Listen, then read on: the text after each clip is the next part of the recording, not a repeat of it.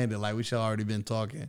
Yeah, we probably should have already. Yeah. Oh, I was know. about to just start talking. Let's shoot, let's go ahead then. Yeah, No, no, no, no, no, no. Might as well keep it going. Ain't no point in Yeah, start over. let it ride. So, So do y'all do y'all really feel like how how do y'all feel about Lil Wayne and Kodak Black being partnered?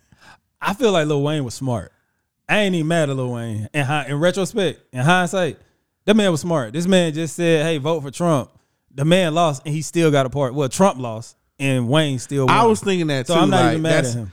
I mean, I'm just like, bruh, when you think about all the people that's in jail that should be pardoned for what they like, what they've done for the culture, or and when I say the culture, I don't, I just this shit is just a common thing to say, but what no, they've he, done, Wayne's for- done it for the culture. I know you don't think that, but I do. So yes, please continue. Wayne done what for the culture? That could be that could be a BS conversation there. That's why we having. That's why we having it right now because it's like that's That really could be- bullshit. Like He brought us let- Drake and Nicki. How about that? Okay, And then he sold they masters. Okay. What, what I mean? Everybody's selling it. Bob Dylan sold his masters. Bob Dylan. And if you ask the whole though, if you if we talk about the white world, Bob Dylan is the greatest songwriter ever. But that's that brings us back to the conversation from the last podcast. Why the fuck do we keep trying to do what white people did No, or no, I'm not- justify doing shit not saying just because white people did it? And we do that. We definitely do that. We we justify uh. shit. Not not just you, but just everybody. Be like, oh, it's cool because such and such Oh, did no, it. I'm It's like, but as black people, we hold ourselves way more accountable than they do. No, so I mean it's a lump sum thing. So, So, now we don't, or, or well, no. So the reason why he did it, or the reason why I could see he could do it, is because of the lump sum payout to sell the masters, and then they not even his masters. Just kind of fucked up. oh, he I sold his too though. No, they said it was just Nicki and Drake. No, no, no. He Young sold, Money's they- or some he, shit they- like he sold his first. Oh, well, a hundred million, a hundred million. So you can get ten million over ten years, or a hundred million this year. Which that just want? proved that you've been getting fucked your whole career. Cause ain't know. nobody By his daddy. Dude. right, right. because it's like, bro, if nobody Lil Wayne should not be hurting for money at all. Like, I mean, just I don't agree with his him as an artist, but just the amount of work that he's done over the last fucking 25, almost 30 years, like Yeah, Wayne been out since we was kids. that, yeah, that that you shouldn't be hurting for money. You shouldn't even need to sell that. But everybody else jumped shit from Cash Money, and he was the only person that was too stupid to do it. Not too stupid as if it's his fault because he was raised in that shit. Them other niggas was old enough to be like, "Fuck this shit. I'm not going. I'm not. I'm not letting this shit happen to me." I'll kick it to you like this. If you hit that billion dollar lottery or that seven hundred and fifty million dollar lottery, would you take the annuity or would you take the lump sum? Bro, that's a difference because you. It's, de- it's definitely different. The a lottery How? is some lucky chance shit. This nigga, that's why I'm saying he's worked for 25 years. He should like he don't he should have been being paid for the last 25 years. So the shit he would have been getting paid the fucking annuity, not the lump So, sum. so so you what you just compare the fruits of his labor? 'cause That's essentially what the masters is the fruits of your labor. Anytime somebody want to sample something, they want to you get played. You that's where all your royalties come from. You your still got to recoup that though. You still got to send people after them. Oh, you played this on this movie. You owe me money. You got to not, have not people all, on not, payroll. not all the way, not necessarily. Sometimes, like in the situation with the Busted Challenge, Nelly had to clear the sample. right. So most of the time they come to you. So yes, this is a two way treat. Sometimes. And It- that's- that's- it, it is a two way treat. But you're you're you're comparing the fruits of your labor to prize money. Right. You know what I'm saying? It's like, do I want the residuals from the fruits of my labor, or do I want uh to give me this money that I haven't earned one lump sum or like free money is free money. Give me the free money. But if I didn't work hard, spend the studio, smoking all the weed he done smoke, drinking all the lane he done draw it, and Smashing all the women he has smashed. But it still can't can't nobody Can't argue this nigga has worked harder than majority of people in the industry. this is true. No, like I I, get it. mean, I just it, yeah. And consistently. he sold the fruits of his labor. right, I love but this, that's I love because this man he been bigging shit. up Wayne, talking about he worked harder than most people. Because I'll industry, never right? take Yeah, that. I'll never like that. take that Yeah, from we him. didn't say it was good work or bad work. We just said he worked hard. You know what I'm saying? Hard work, knowledge, hard work. I don't agree with Mug his his music, but I mean that's one thing. That's one thing that has helped me grow as far as like just seeing artists for artists. Cause it's like as much as I don't like the content, them niggas be working hard. Nigga, it's hard to fucking tour like the whole country. Like it's hard as fuck to tour multiple countries. A lot Like of sacrifice to go. right, it's a Speaking lot of from a man who get writer's block, it is hard to write an entire album and 15 mixtapes in one Right. year. Yeah, it's just it's, it's man, that just again show you how fucked up Cash Money did him because I don't, I don't, I don't I, so I don't think that because it's like you getting a lump sum. We don't know what plays he got lined up. He could like so ten million dollars you can buy this. Three hundred million dollars you can invest in this. You see what I mean? So three hundred million dollar investment in something. If he set it up right and it goes some or a hundred million, excuse me. If it goes somewhere, he got another play set up, which I hope he does. I don't know if he do or don't. But if he got a hundred million dollar play set up, then it makes sense. If he don't, he just want the lump sum just to have it. I mean, I'm- then I agree with you. That's what. Well, what I'm saying is he only want the lump sum because he hadn't been getting paid like he sh- like he should have been paid the whole time. I- I because that, that. yeah, I can I can say that he had to fucking sue Cash Money. He had to sue baby to get the money that he deserved from the deal with Universal. So that's what I'm saying. If you if you had been getting your your 50 million, if you had got your 50 million when you were supposed to get your 50 million, or when you was when you had got this money when you're supposed to get this money, you could have been making plays and you don't have to let like, bruh. To I don't even want to fast forward it, but if we do fast forward it to one night in Miami, like that was Sam Cooke's whole that was his whole thing about that. Like, and that's why they killed him. Cause Sam Cooke was owning his fucking masters before niggas had even thought about that shit. The last time it came around where people like really got focused on that was when Prince made it a made it a thing. Made it a thing again. Yeah. No, I, I, I, I don't disagree with you. I'm just saying the only way I can see it being a, a good play is if you needed that lump sum to invest in something else. And I, I feel like Nicki and fucking Drake could probably leverage enough of their their like their their like um network power to have bought that shit or or like have made it a better deal than just they shit just be sold. Nah, that's real. Cause it's I like, it. Man, Drake got fucking Nike, bro. Drake is Drake is in a Drake is Drake, man. Right. Drake is in a whole nother stratosphere, but that's also that's that that's a good example of the difference. Like Drake was actually getting the money throughout his career that We he was know that, supposed man. to We get. don't know these people contracts. I ain't been in the room with them. I ain't seen no checks bust down. I don't know. I ain't gonna speak on it. But back to these pardons. Kodak Black, on the other hand, I feel like both This- Lil, Lil Wayne and Kodak Black was a waste of a pardon. I, I don't think Wayne was. I feel like, bro, Wayne. That so. I I, agree feel with like you Wayne on did a smart move, bro. Like He as did. much No, as no. black people give him that shit was smart as fuck. Yeah, it's it. I agree with that part. I'm not saying. I'm saying if you're the person handing out pardons and like you're the in you're part of the community fighting for people to get pardons, that was a waste of a pardon.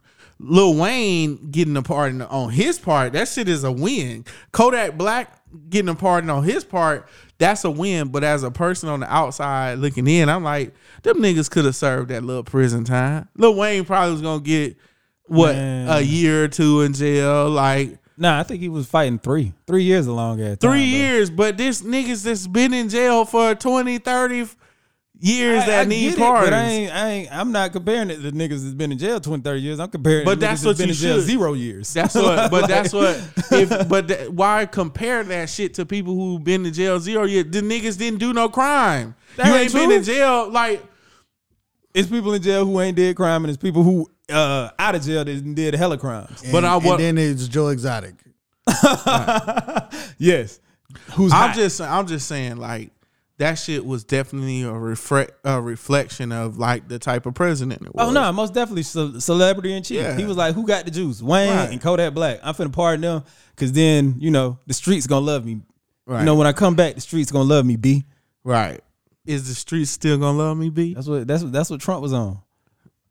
Then to to Twan point that Joe Joe Exotica. Let's this Did man, he get did he get pardoned or no? No, but he thought he was, bro. They had a limo outside. Bro, he had hair and makeup in the limo. Like he was gonna come out like he was gonna shoot part two of the documentary, and he. he See, he I would have, and I know this sound fucked up. played itself? I would have traded Kodak Black or Lil Wayne for Joe Exotica. Oh fuck that! I would have Hell traded. I would have traded both of them for Joe Right, Exotic. Hell no. Because Joe Exotica, how long is he in for? I don't know. Has he been sentenced yet?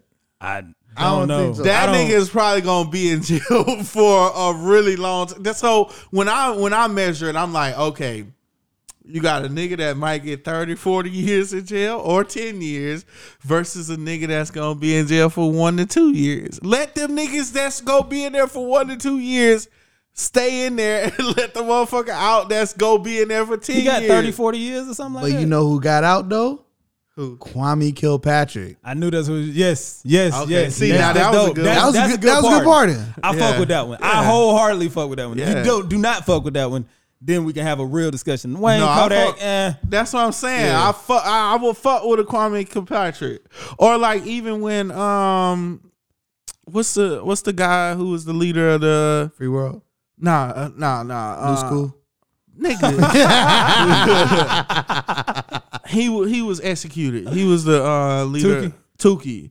Like Jackie Williams. Yeah. Tookie. Yeah. That's that's what this makes me think about. Like, damn, this man changed his whole life, built a whole Wrote life books. around like trying to get niggas out of gangs, or not even necessarily get them out of gangs, but educate them on what it was really about. Like, yes, he How fuck- had transformed. Right. And all that good stuff. and he had served all that time. Like, you know what I'm saying? Let some.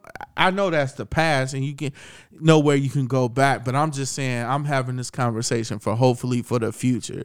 Like, even um, I don't even want to fuck up. Take your time, brother. Take your time. uh, Angela Davis. Ain't ain't she uh still on the uh, most wanted list? Al, Al, Alfani Shakur.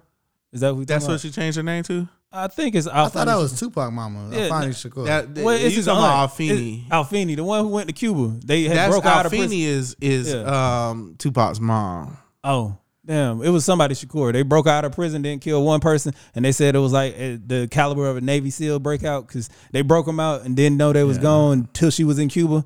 And yeah, she should get off of the America's Most Wanted list. Yeah. I agree. Yeah. If that's who you was talking about. Yeah, that's what yes, I was. that's what I'm talking about. Yeah, I don't necessarily know Angela name. Davis. I don't think that was Angela Davis. 'cause Angela Davis did a speech not too long ago. Yeah. All right. Sometimes we woke and sometimes we fake woke. But you know who the fuck we talking about. you know who we talking about. Yeah. Hey, so I guess we should start the episode then off that that uh No, no, it's cool because I was telling my cousin, she's like, I'm finna go see Angela Davis speak. And I was like, bro, the education that I grew up on, Angela Davis died in the 70s. Like, what do you mean? you about to go hear her speech. You know what I'm saying? So, No, but this is uh, another edition of. We're gonna get real, real cheesy and do it real, real light. My homeboys pop Podcast. podcast. we're not gonna introduce each other. yeah, I mean, he just skipped all of that. You know what I'm saying? It's all.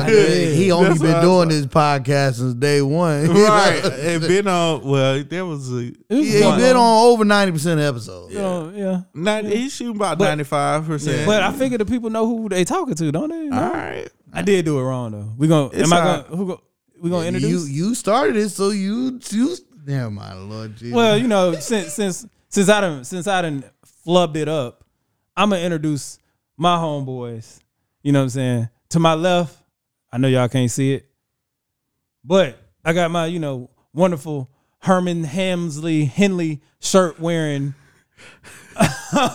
Herman Hensley. Okay. all yeah, right. yeah, yeah. Henley gonna- shirt wearing. just gonna go with it.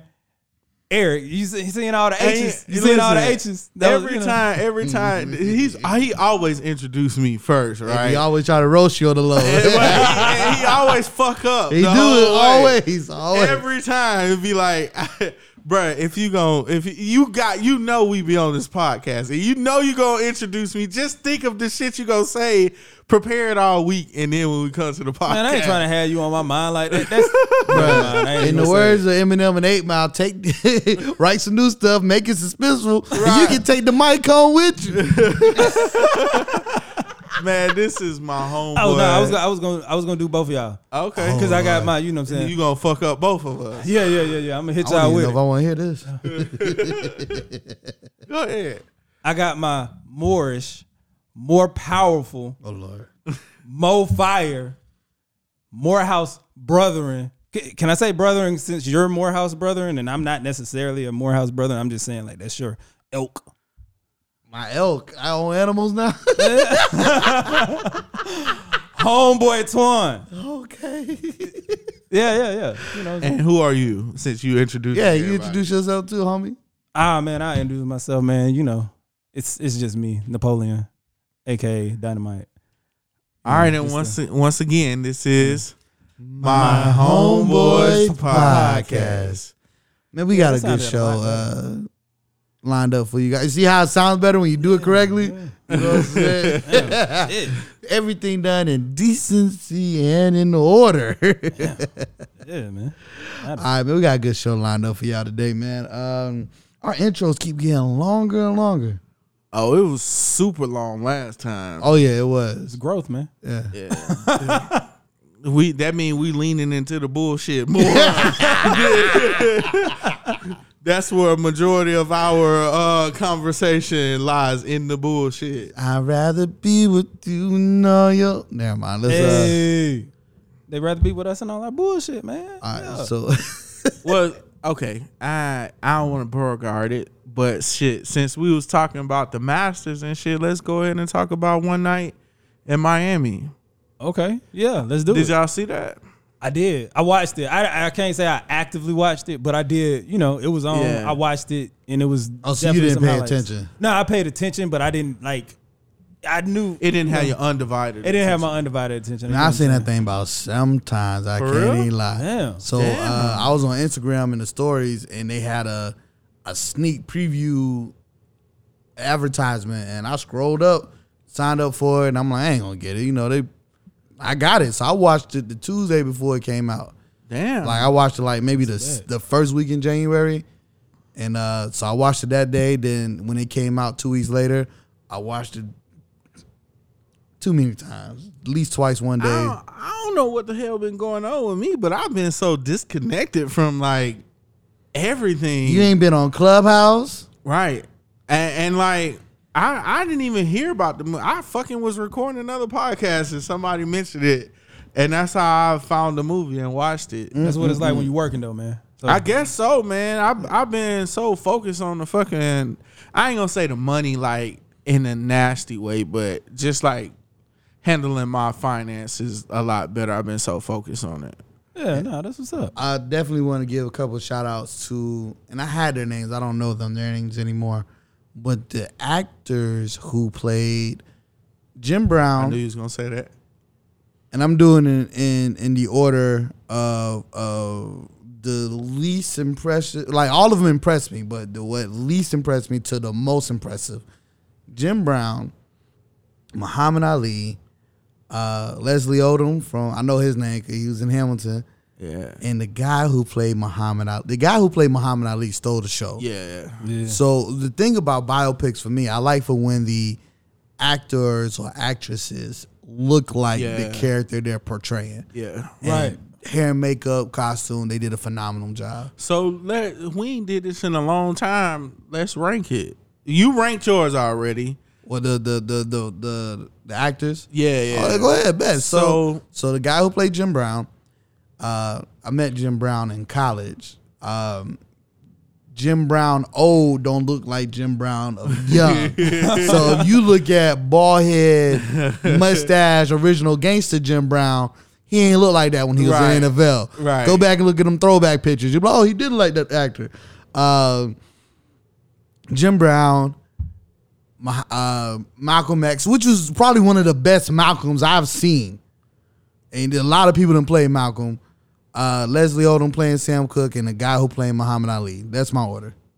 Is Jim Brown first? Jim Brown's last, so it's four, three, Okay. two, one. Muhammad Ali being the, the most impressive. That was I thought you said Malcolm X was the most impressive. no, no, no, no, no. No, I, he he was the best Malcolm I've seen, but compared to Even this, even compared to Denzel.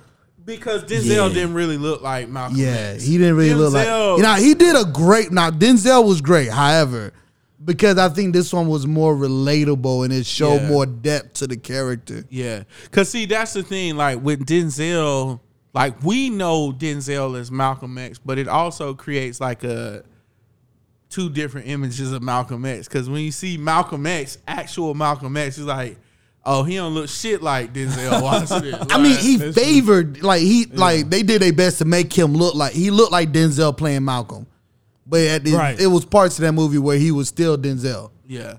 Now this, so I'll say my most impressive um was Malcolm X. That was the, the press you the most. Yeah. Uh, then Muhammad Ali, then Jim Brown, and then uh, Sam Cooke. Oh, you got Leslie Odom last. Yeah, cause I mean, like the I don't I don't know the. I, I Sam Cooke didn't do nothing for me in that movie. Like now, and and I and I don't mean it like he didn't do a great job because he definitely did a great job. It's just like when I heard the dude talk like Jim Brown, like he definitely don't look like the Jim Brown I remember because I remember old Jim Brown. You remember I original right, gangster? right, yeah, right. yeah. Uh, I'm gonna get you, sucker. Right. Every Was he- time I think he about I'm gonna get you, sucker. I'm sorry. I'm Yes, he was. He was. When you know, it was him and that other dude when they were. uh No, that was that Jim. No, that wasn't It Jim, wasn't Brown. Jim Brown. That wasn't Jim Definitely, Brown. it was. A, he was in original gangsters though. yes. Every time I think about Jim Brown, think of I Original think of Gangsters. original gangsters.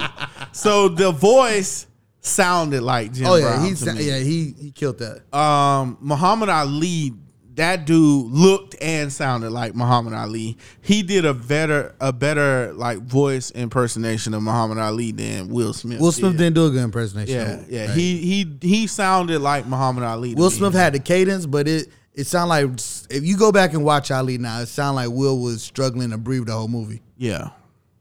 this dude, this dude sounded like Muhammad Ali. And then just like when I went looking at uh, Malcolm X, I thought I was really looking at Malcolm X. Right. Like, like I felt like yeah, it was glimpses. It was like, damn. Even when they recreated the photos, like him underneath the water, I was like, bruh, like this is Yeah, that was eerie. Yeah. Yeah, like even the, when they recreated the photo in the bar. Well, when uh Muhammad Ali was yelling at Malcolm X, I was like, bro, this is like what? is- Like this? Yeah, it was. If you haven't seen it, definitely watch it. Even the so most people don't like when plays are turned into movies. And before I go down that avenue, I'm gonna let Napoleon. I was rank his. wondering.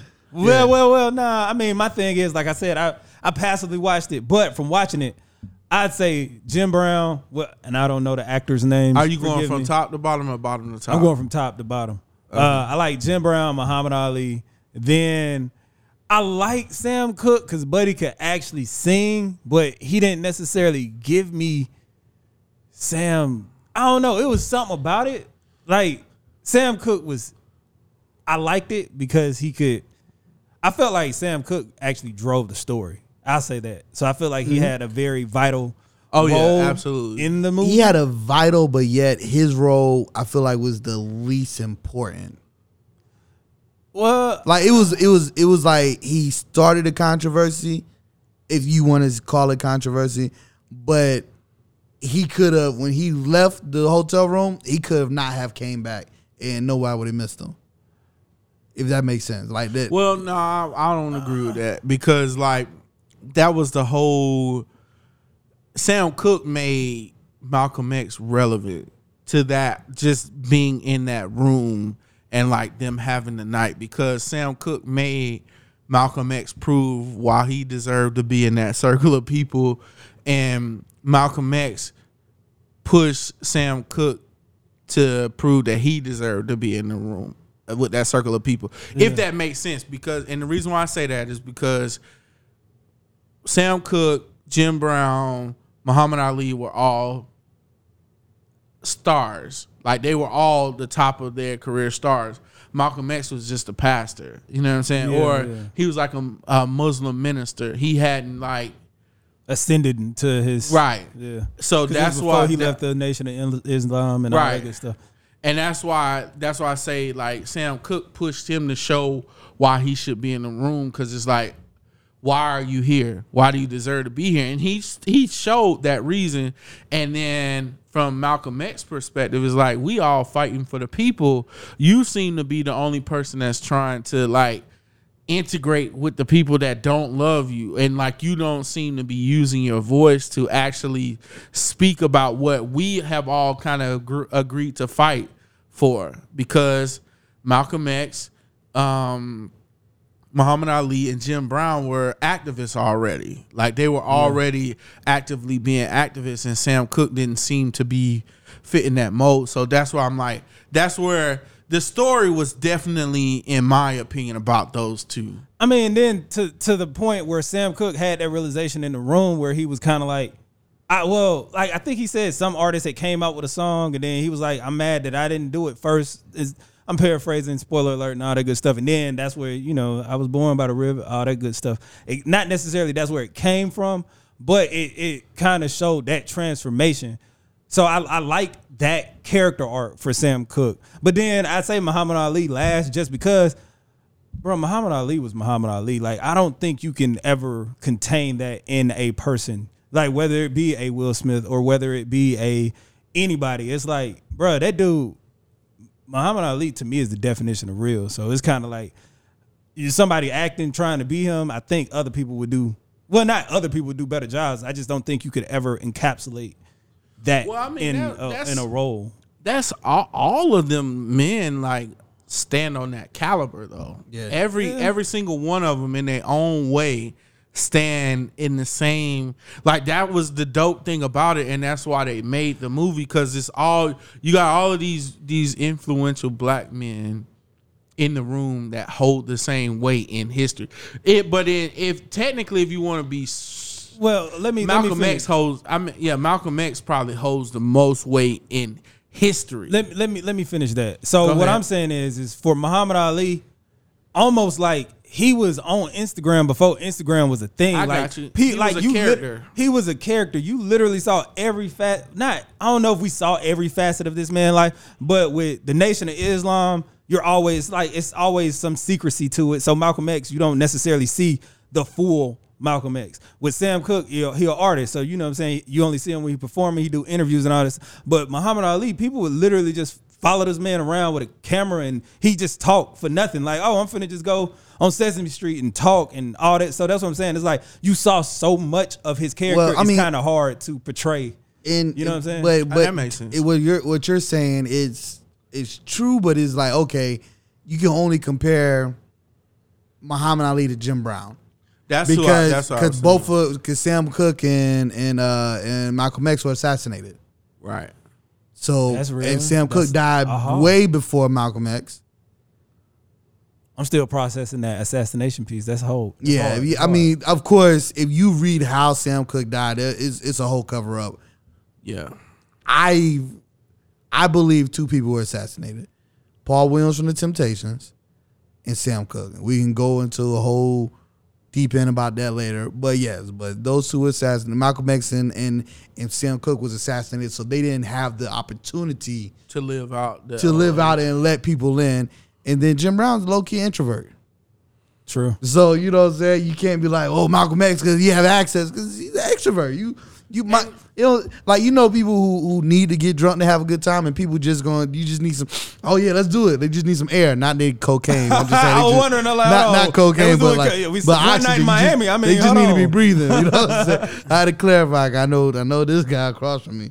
Well, and then I I, th- I think it was dope because you got to hear why Muhammad Ali was like Muhammad Ali because he was modeling himself after that wrestler.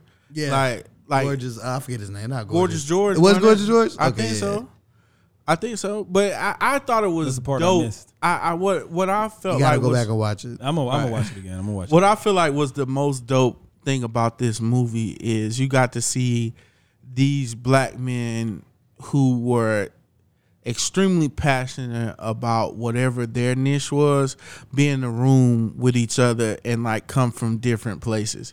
Like with Malcolm X being, you know, a part of the Nation of Islam and being Muslim and, you know, um, Muhammad Ali converting into that at that point.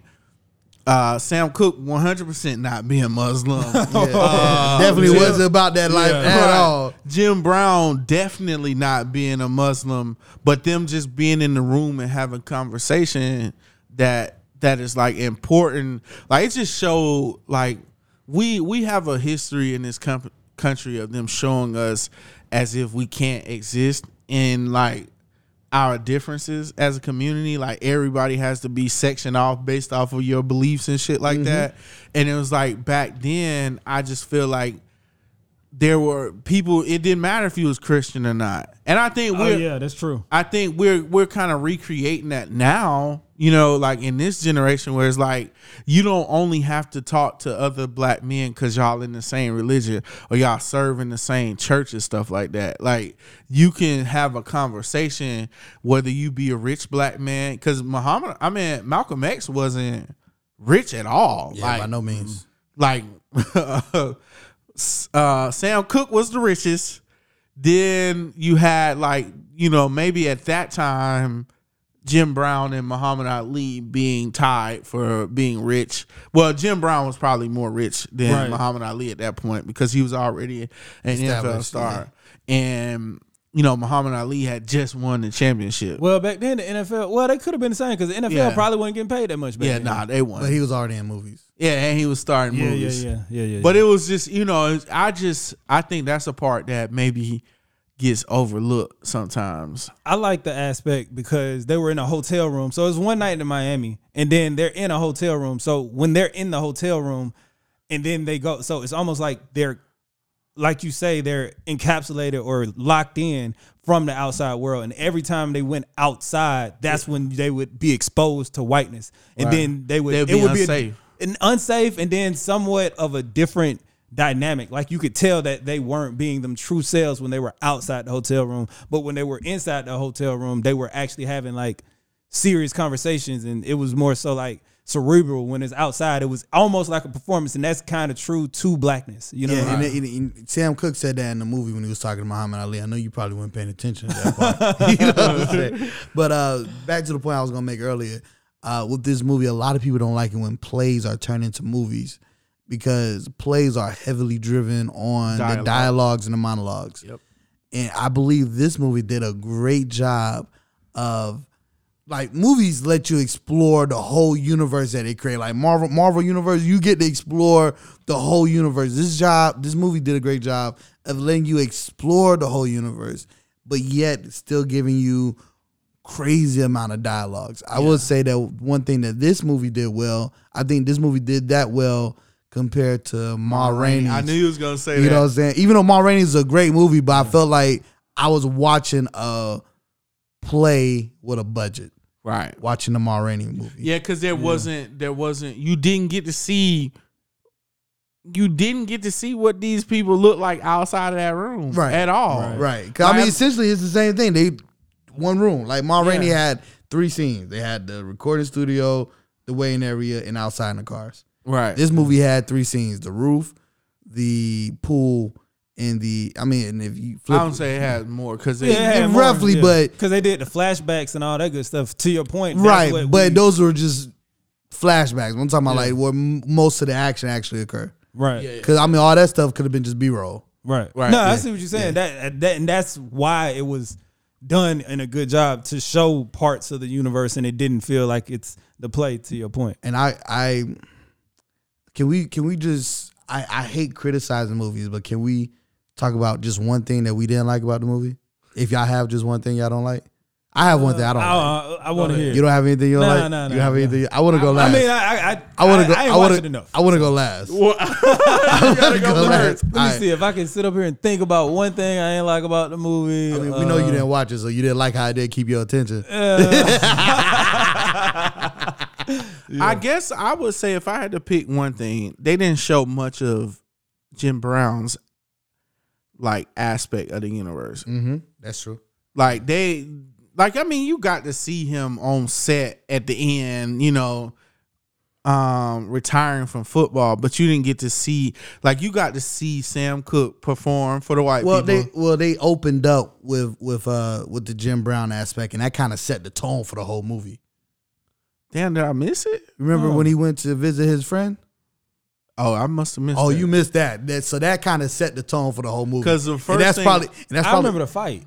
that's probably That's the first thing I remember. Jim Brown scene set the tone for the whole movie. Go back and rewatch it. He go visit a friend, and he shows up at the Oh, house. I do remember that. Yeah. That yeah. set the tone for the whole movie. I do remember movie. that. And Yeah, that's yeah, how. well, after yeah. that one scene, I was like, "Oh, this movie's gonna be awesome." yeah, I remember I gotta talking check about because they were out. sitting on the porch. They were sitting on the I know what porch. you're talking Yeah, about. Yeah, and that and that set the tone for the whole movie. I gotta check it out. Go check that out. All right, No, the- it's definitely a movie you can watch more than once. But we're gonna. I, yeah, I've seen it seven times, but that's just me. But yeah, the one thing I didn't like about the movie, and y'all should already know where this is headed, because I grew up on Michael Jackson, okay. and Michael Jackson emulated and almost idolized Jackie Wilson. Oh, they shitting on Jackie Wilson. The whole movie, the whole Yeah. movie, bro. The whole movie. I had to go do research on Jackie Wilson. I was like, okay, Jackie Wilson was a butthole, but you know, but I, at first, as a Michael fan, I was like, why they, why they doing my boy Jackie like this? So that's the only thing I didn't like. I had to go. It made me. I mean, I always watch a movie and do research. Because they did, they definitely shitted on Jackie Wilson. Yeah, Jackie Like, Wilson. they, they took a, a steaming dump on oh yeah. Oh yeah. Because they didn't even give Jackie Wilson a fair chance of like, oh, well, he's this and this. It was like, nah, nah, nah, he's, he's, this. this. like, hey, nah, he's one. But I did research, and Jackie Wilson was a. I, I could believe that actually happened. I don't think that because it was inspired by true events. We don't know what really happened that night in Miami when all four of them together. But that night in Boston probably is 100 percent factual. Actual. nah, man. I, I feel like it was a great movie though, and I think it's things like this is being able to play with you know historical figures and blackness, and this even making it to this to the screen. I mean, it's not a silver screen right now. It's you know Amazon Prime or whatever you your streaming service of choice. But yes, even to play with these characters and these story arcs and having these conversations, I think is just like a big win. Whether it be the Ma Rainey's or the One Night in Miami or the Sylvie's Love or the uh, American Skin or any of these things, I just think they just Or the it- Lupin. yeah, or Lupin. Yeah, I, I- think it's fire. I think it's fucking dope that like our legends are being retold in like a more fair light. Like, and I mean like in a black light, like what we experience them as. Like I feel like in majority of the movies when when they do a biography, except for except for Malcolm X, and I think that's why we praise Malcolm X so much because Spike Lee did Malcolm X. So it wasn't like it was, you know, like anytime they talk about Martin Luther King or or anything, they have to put in the negative scandal parts about it. You know what I'm saying? And they they also they kind of got to steal the energy away from how dope these people are by trying to put the scandal at the end They gotta or remind you that we ain't perfect, but when Right. they make a George Washington film, this motherfucker didn't do everything anything wrong. Right. You know what I'm saying? And Yeah. like so what Shout out to Hamilton because they show you the good, bad, and ugly. Hamilton is weird though. It is weird. I love it. It's weird because it's like black people. I think you mentioned this. Yeah. Black people. he said the oppressors, the oppressed playing the oppressor. Right. Man, you got to get over that, man. It's art. Uh, I get it. It's I'm- art. It's But cool. It's art and history, and I love history. I love art. So It's I, I, I. So honestly, and it's maybe like a hater or a critic or whatever, Or whatever both, you want to call all it, three. or all three. Two yeah, things can be true. yeah. I just think it's overhyped. So not that I don't think it's good. It's just that I feel like people like it's almost like I don't know. People get into this bandwagon thing and be like, "Oh, who's your favorite basketball player? LeBron or Jordan? Or who's your favorite? What's your, you know, what type of car do you want? Oh, I want a Lambo." Like you don't know shit about nothing, but you just gonna say the shit that you one thing you know. So it's like Hamilton is like for white people to a certain extent. Oh, I love Hamilton because it like make them feel like they woke. But it's like, no, bro, you don't really, you not But- woke, and you but- don't really like Hamilton. But have you watched it?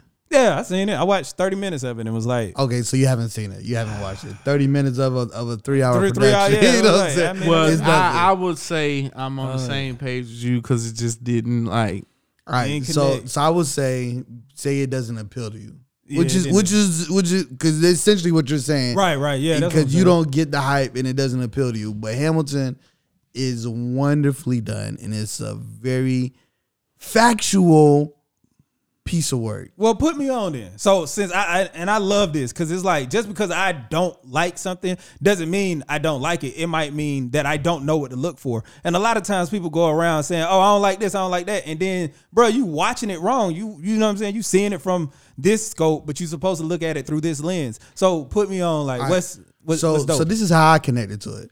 Because the first time I watched it, I I went in expecting I knew it was a musical. I was went in there expecting it to be like the Newsies or like a Disney movie where there's gonna be a whole bunch of R and B singing or or classical singing. And it's rap. It's legit hip hop from beginning to end.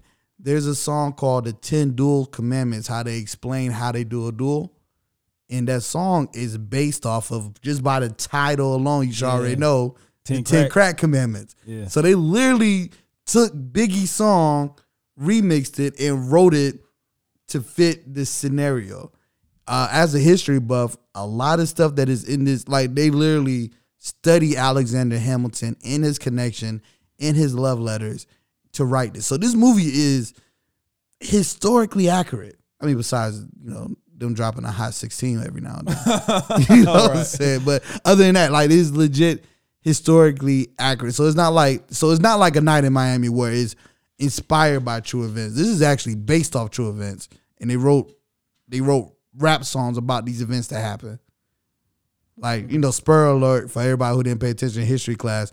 Aaron Burr shot Hamilton after a beef that happened majority of their life, and that is in the film. They show you how they met, when they start beefing, why they start beefing, and then they actually freestyle. You know, you know, even though they're acting like they're writing the letters and reading the letters, but they was freestyling the beef to each other in the movie. I'll check it out again. I mean, y'all give me homework, man. Bro, they they got they got in because Hamilton was like low key smashing his his wife's sister. They got that in there. They you know so like it's historically accurate. So so like it's like going to watch a play and they and, you know like say you're a black kid at elementary school and you was going to the the the theater and they're like oh yeah we're gonna take the Three Little Pigs. Then they start rapping to you and they're like, oh this actually doesn't suck. That's Hamilton. Right. I oh, what you was No, gonna go say? ahead, no. I like it because of that. Like, so I liked it. You know, when I don't know if y'all remember, but when I was coming up, some people listening to this, they might be like, "What?" They used to roll a TV in into the classroom, Right. and put a put a VHS. What's a VHS? And what's I got a VHSs at the house. and what's right a now. picture tube TV? Like, what is it? I used So- to call them pregnant TVs. Oh right. So as it, when I was watching, I was like, bro, this shit would have been so fire to watch in school, but now I'm like, uh, do I really want to dedicate three hours But to see, it? so so like people like me who like musicals who love history, this is like right up my alley. Nah, I get it. I'm gonna I'm recheck it out. I'm gonna re- rewatch it. So can I throw a curveball into the whole podcast? Oh yeah, let's That's- do it. Let's do it now. about. All right, because we've been talking about movies for a good like thirty minutes now, Okay. and me- I had text you so we could talk about this on Woke Wednesday, and we never did, right?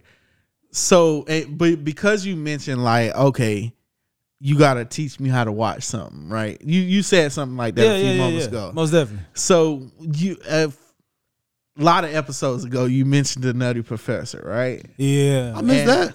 Huh? Ah, Now, you, you were man, saying- nah, you love that. You That's love my that. favorite movie. You talked about that? Man, He when we was talking about the Nutty Professor and how it's like the same thing as Plato's allegory of the cave, cave, because it's like he's a everyman and he just happens to be smart. He tries to show his family out the way out of the cave, and they just kind of Continue, Eric. We'll hold talk back. I'll and go back that and stuff. listen. Yeah. Continue though. So so I was watching Life recently, and a clip of Life came up, right?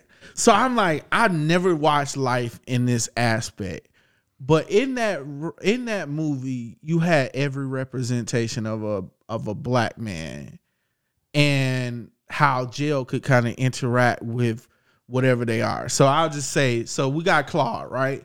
Claude was the Claude Banks. Claude Banks was the straight laced, college educated black man, right? Who get, just got he, he got hemmed up into some shit that wasn't even his fault. Bad right? place, wrong time. Right. Yep. In prison all these years, right? Then you got Ray the hustler, but he got great business sense. Ray Yeah. Gibson. Right. You got Ray Gibson, right? So you got you got the college man, you got the businessman, then you got Biscuit, he's the gay man. You know what I'm saying? Can't go back to my mama like not like this. right. I just watched the movie again too. My bad. Nah, not like keep this. going. I'm loving this. Not I'm like so, this. so then you got Cookie, the chef. You know what I'm saying? This dude, Cookie, is he's a chef in prison. You know, but like I'm I'm gonna keep going. Jangling, he was the mentally impaired person. Jangling, jangling, jangling. Ah. right? Then you got Goldmouth. Goldmouth was like the You gonna eat your cornbread? In case y'all didn't know his real name.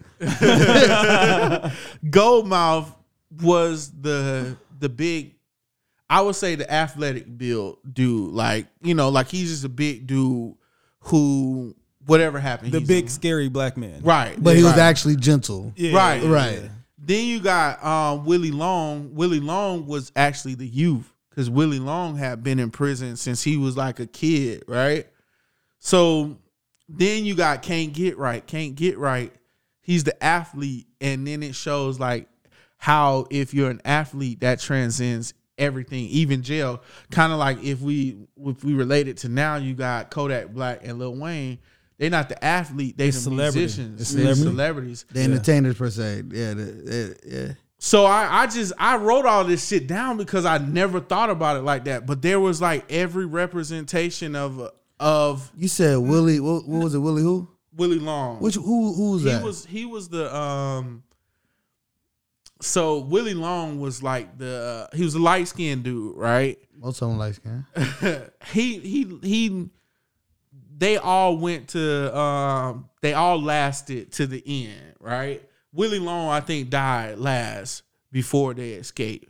But um, if he was the he was the guy that was in prison since he was like a little kid. I'm And then, did you got any more?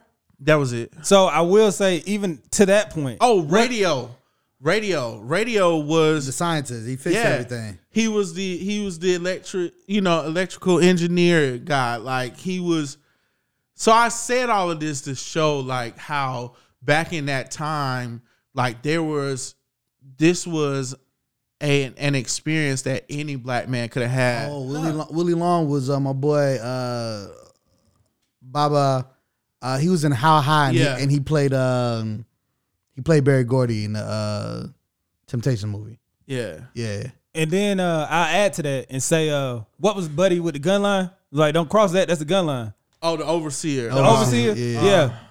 Every representation, every representation of a black man, because it's always that one nigga that's gonna be No. Stepin Fetchit, quote or- unquote the Uncle Tom, The the, Uncle Uncle, Tom as- Ruckus, yeah, yeah. that character. Right. Yeah, Yeah. so that is every damn. I never even noticed that. That's yeah. deep. Yeah. And it's like, damn, like Eddie Murphy So they said Eddie Eddie take like stories but try to make it deep and meaningful and get a lesson out of it. He said that. I was like, well, not life until just now. Right. Yeah. Yeah. Yeah, he Right. had- you mentioned it, but I didn't know. Okay, damn, that's Yeah. crazy. Yeah, that is crazy.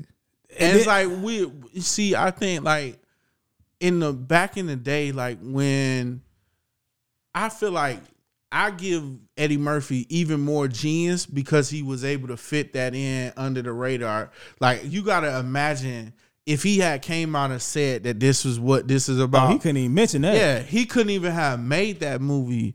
But it's like there's so many nuggets that was left in like that culture of of like movie making that's all black. You know what I'm saying? Like we always Right. have had the like even when you think of a Spike Lee movies, bruh, like Spike Lee movies were so dope because like they were very intellectual. Like and he included jazz in the shit. yeah. Oh But, yeah. but they Oh, were they were musicals. Right. they were very thought provoking. And I would say the details in the movie, like so, I watched the, you know, I, I watched stuff. So I watched Life recently, and then I, you you know how YouTube be listening to you, right? Yeah. Yeah. So Your so I, I watched Life I'm cracking it, jokes, quoting lines, and then the first video that popped up on my YouTube was a, a mini, probably like 15 minute documentary, just talking about all the details in life that was actually accurate, and they showed pictures from these Mississippi uh, farm camps, and like you would be, and you would think that they shot that in Mississippi, even though they did shoot, you would think they shot it at the actual prison. How accurate it was, Yeah. from the uniforms to the guards to the to the to the gun line, like, all that's 100 percent accurate. We already know the the you know why only pies was accurate, you know. Right. right. Yeah. And then I will say, like, I mean, Eddie, Eddie is Eddie, Martin is Martin. But in uh it comes up every now and then. I, I it's a YouTube video, it pops up, you know, like you said, YouTube be listening. On the movie, I can't I think it's the Black Knight or the first night or something like that. With You Martin Lawrence, Yeah, yeah. With Martin Lawrence Black in Knight. that in that movie, he all he made sure that they called in that movie they called him a Moor. Like and they didn't say he was black because he They went back did- in time. they They, always call him Moor. He's like, that's the Moor dude. Uh, It's the Moor. Get the Moor and all Oh, that good wow. stuff. And you like, I don't even know what. Like as a kid, I'm watching this movie. Like, what's a Moor? Like, oh yeah, you didn't pay attention in history. Oh, they, They I ain't never teach me they ain't history. teach me No, they about that definitely shit. taught you, they didn't teach me about Moor. bro. They taught didn't about- tell you. Yeah, the Moors. Na- bro, he I'm about to put you on game. You probably didn't know this. A Moor who's been to America was tell was Christopher Columbus navigator and was telling the whole time you're going the wrong way. They didn't teach me that. They didn't teach you Yeah, that, no, bro. not at all. Yes, No, yes, no. Not at all. yes. And I then need when I, to send my and then- kids to your school. bro. Yeah, I mean, I went to the school that you went to. And Not in the elementary school. Nah, I learned this in high school, bro. Oh, you know how oh. you didn't pay attention to a night in Miami? Hey man, I know I wasn't paying attention in history class. On on God, I Yeah. never did. I, like I never enjoyed. So when I got history when I got to class. college, I wrote a bu- I read a I wrote a book. I read a book called uh, the, African Civilization of America, I believe it's called by Cheikh Anta Diop, and then it will I tell got you the book in the room. you do. It's red and black and then yellow letters. Bro, I you know I you know I was copying pages in the library. You know what I'm saying? So I Oh, don't know. well, I bought it, so that's why I still got it. but they will if you read it, they'll tell you about the African influence around the entire world. Oh yeah, yeah. And so they'll like, yo, Africans more more specifically the Moors been traveling the world. Yeah, and, and a lot of people will say that the Moors helped Europeans in their conquest and like taking over the world. Yeah, because they was the navigators. They they knew where they was going. Yeah, Like, you want some spices? I'll show you some spices. There's some places, you know what I'm saying? but she, but people try to tell people will try to tell that history like, oh, the Moors gave them slavery, like they Nah. like nah. they were like, this is how you take on our people and stuff like They that. They always try to do that and blame Yeah, they- it on they- us. yeah, they they, try- find one definitely- black person that owns slaves and be like, see, black people own slaves But too. slavery indentured servants were treated way different than like Right. like um African slaves in America or or native slaves in America like because black people I don't know I believe black people were here before that shit happened like I just believe that they took those black people into captivity Oh no, that oh oh, oh Olmecs definitely were. yeah. Yeah, yeah. I believe I'm saying I believe It's a book called They Came Before Columbus, and they definitely prove and show that they were here, like from Georgia to California, here. Hey, if you if you Here, really, here. if you really got that Cheikh Anta Diop book, I need to read it again. I, I I look for it. I know it's around there in the room somewhere. Yeah. So yeah, I I I wanted to bring up life because I just thought about it when we was talking about movies. Like, Nah, that's extra dope. That's Yeah. that's how now I got man. I told y'all y'all give me homework. I got three movies I gotta watch. and what made me what what made me like really put it in that perspective was like you remember the scene where uh Can't Get Right got the girl pregnant and they had all of the prisoners, the characters from the movie lined up, and it was like in the um. What what was his name? The warden was walking around with her baby, trying to hold it up to all their face, mm-hmm. and it was like, "That's my baby." And I got to see like, oh shit, I got to see them all in line, all at one time in the scene, and, and then they, then I saw the raised boom boom room scene, and it was like they all played a, a part in raised boom boom room. Like, That's low key one of my favorite scenes. yeah, it's it's one of the best. Boy, go ones. get us a Worcestershire sauce. I whip your ass. Bruh, that was a man. That's a. It's a very funny but tragic movie. weren't we talking about this Yeah, recently? my, my wife hates. Well, I'm not gonna say she hates the movie, but she's like, it's not a comedy. I'm like, low key, it's not. It just, Yeah. it's a dr- it's a drama that just so happened to be funny Cause Right. because you got 50 comedians in it. Right, like, right, right. you know, anybody from, I mean, even Anthony Anderson, even though he's not a, a true stand up comedian, he's a funny dude. He's a comic. he's he's a comic. He's not a stand up. He's a comic. that was a really fucking good movie. Like, Nah, it's dope. like, and like Eddie Murphy. I feel like him and Spike Lee did a very great job of like putting on multiple actors and consistently working with them. Quentin Tarantino does that too, like where Yeah. it's like Still got to slap him when I see him though. He just So we He was just just, feels like we- he can say since- I mean, I guess this is gonna be the movie episode. So I was just talking. I was talking to somebody uh recently, and I was like, certain directors love certain actors, and you will always find them in their work. Can we can we say I want to go on the record to say that Samuel Jackson is the GOAT. Like Oh, just yeah. just like acting. He's the GOAT. Sam Samuel or Denzel. Samuel Jackson by a long shot. Denzel's more selective, and he's more meticulous with his with his with his movie roles. Samuel Jackson said he don't turn down movie roles. Samuel Jackson has been every character that you can be in a movie. He's been all the crackheads, He's been the crackheads in fucking He led the Avengers. School Daze, School Daze. He uh, was the, Jungle Fever. right. He was, you know, what I'm saying he was all the crackheads. he wasn't in juice. Yes, he was. That nigga, he was the Oh, uh, he he, was was the, the arcade pool owner. Yeah, owner. trying to talk to the young chick. And then he was, you know, Pulp Fiction to Marvel, This to man's in. Uh, this man, Coach Carter, which is an underrated movie. Like, Absolutely. This man has acted in more movies than probably anybody else in Hollywood, and his range of roles, like you can't you can't typecast Samuel L. Jackson. As much as we know this nigga Yale, and like as much as we know him, Bone. Right? As much as we know him for Deep Blue Sea, you know, like Dave Chappelle making fun Snakes of that, like right? You cannot. Yeah, he's done trash movies, but he's also done great I movies. wouldn't say ain't no movie. Well, I I want to say ain't no movie Samuel did is trash, but just listed snakes on a plane. but I mean I was saying just for the simple fact that he's in it. Yeah. So it's part it's tied to him. No, I'm letting you know that snakes on a plane is trash. Deep Like, Blue Sea. Deep Blue Sea was good. I Deep, like Deep Blue Sea was historic. Why? Because it was the first film that the black man lived in. But he died. I mean, he might as well have died. He had much rather die. Who? LL? LL didn't die, but he, Oh. but he, but he, he got bit by a shark. like he blew the kitchen up. He almost drowned. Like, like he, that was the worst day at work, bruh. Other than RoboCop, Right. other than RoboCop, he had the worst day at work film. Because RoboCop, I don't know if you noticed, in the first five minutes, he got shot up 159,000 times, and they had to turn him into a robot. Then they wouldn't let him quit. Then it was his, then it was his first day at work. Like that's your first day. Oh, well, you can't get no worse than this. Yeah, because I'm dead.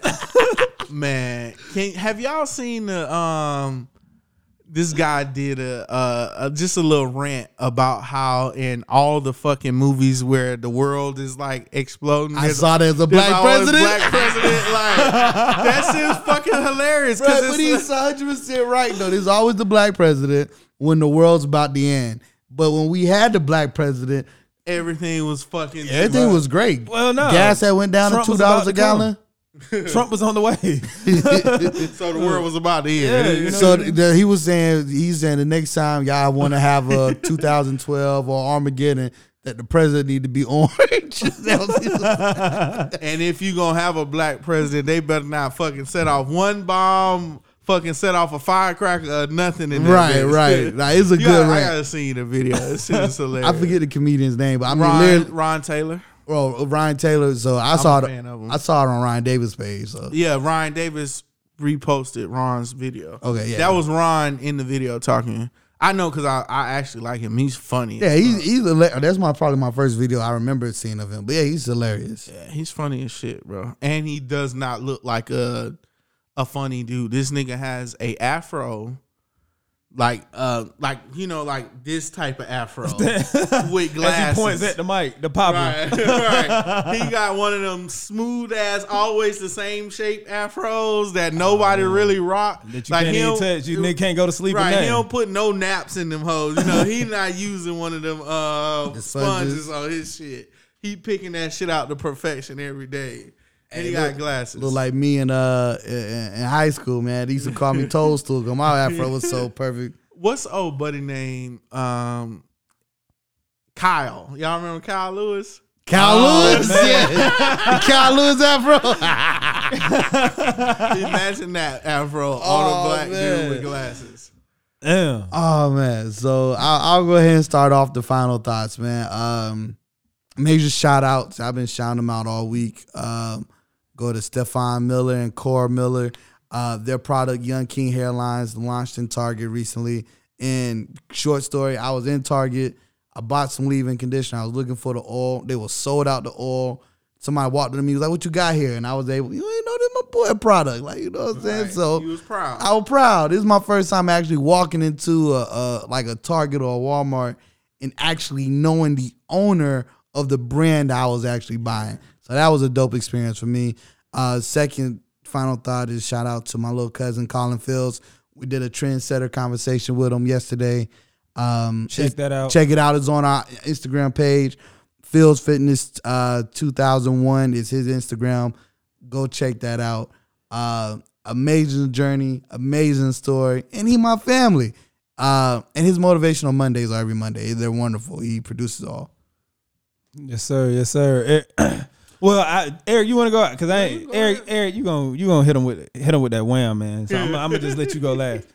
But my final thoughts, since y'all gave me homework, I was sitting up here thinking about black cinema that I like, and if y'all have not seen it, go check out. So what we got? We got Life that we got to rewatch. yeah.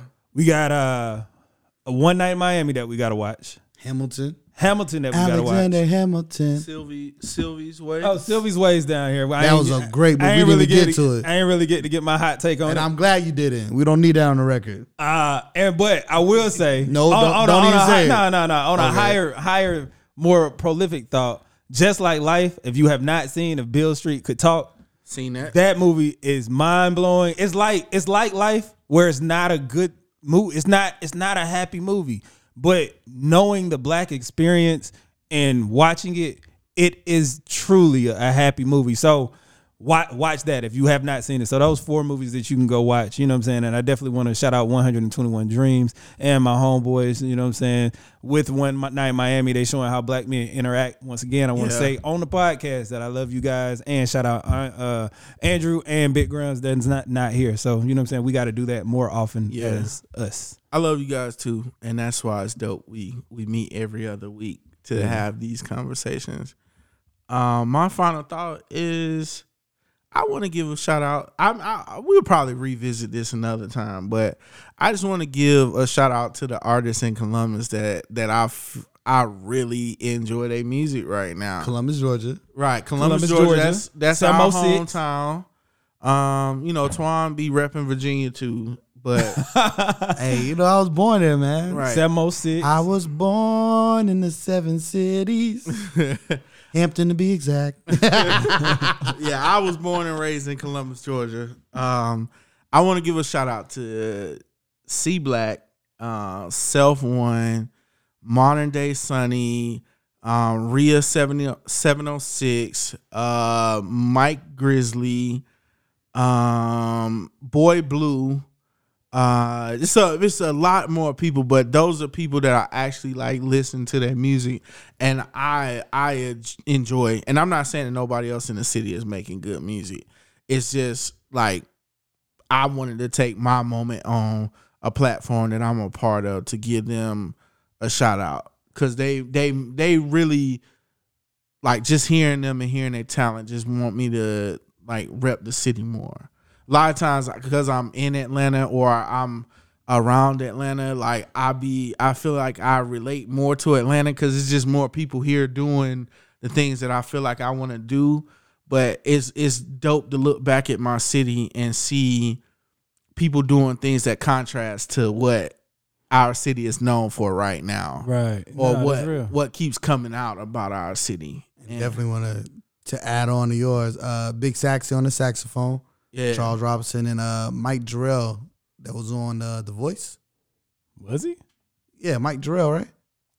He used to play the Suite all the time. The uh, keyboardist at the Suite. He was on Gotcha. The Voice. got you. Yeah, he was on The Voice uh, the last season. John Le- John Legend was his uh was his uh coach. That's what's up. I, I mean, I got I got to shout out, you know, a couple people. Big D. Oh, Louis T, Ink. Ink. Oh, bruh. definitely. We Oh, always my give, God, yeah. we give Ink her roses, and we gotta Yeah, give yeah, Ink yeah. some more. Yeah, yeah. We most definitely got to shout out Ink Spill when it ain't follow on Instagram. I was in Uh. a clubhouse room and they was doing uh music association. They was just doing a whole bunch of uh Chris Brown songs. And they was like, "You got any Chris Brown songs you want to want to want us to sing?" And I named every song Ink wrote. You know what I'm saying? Uh, That's what's up. we got 100. We got uh Big D. We got Lunaty. Who else we got? Of course, Vi- VAR 540. You know what I'm saying? This is, Columbus got a lot of talent, man. yeah, A lot of people don't, you know, it, Columbus is what it is. Uh, you know, FS Rudy, uh, Baby Savage. It's a, it's a lot of people out there. You know what I'm saying? You never know who listening, so always keep pushing. absolutely, man. Yeah. And it's been another episode. Yes, sir. This has been another episode of my homeboys podcast. Make sure you like, follow, subscribe, and share. You know what I'm saying? It's actually uh, free to keep it real. Absolutely. You know what I'm saying? It's We support gotta start free now. telling motherfuckers that from the beginning of the podcast. Yeah. It's free to let this whole episode play. Yeah, it's free. You You, can let this whole episode play. You can share it with somebody, and that's free. Right. Free 99. Press play and walk away if you need to. Hey, Right. That's, that's hey, that could be the motto. Press play and walk away. Go ahead and turn us up. Right. Hey man, shout out to my little cousin Colin Fields, man. Yes, sir. Shout out, shout out Colin Fields. Yeah. Shout out Colin Fields. Yeah, Fields Fitness. Yeah, he was on the live. Yes, what What, day set a conversation. Yes, sir. Yes, sir. Yeah. All right. And we'll keep those coming and make sure y'all stay tuned. This has been another edition of my Homeboys podcast. I'm Napoleon. I'm Eric. Your homeboy, Antoine. Antoine Lack.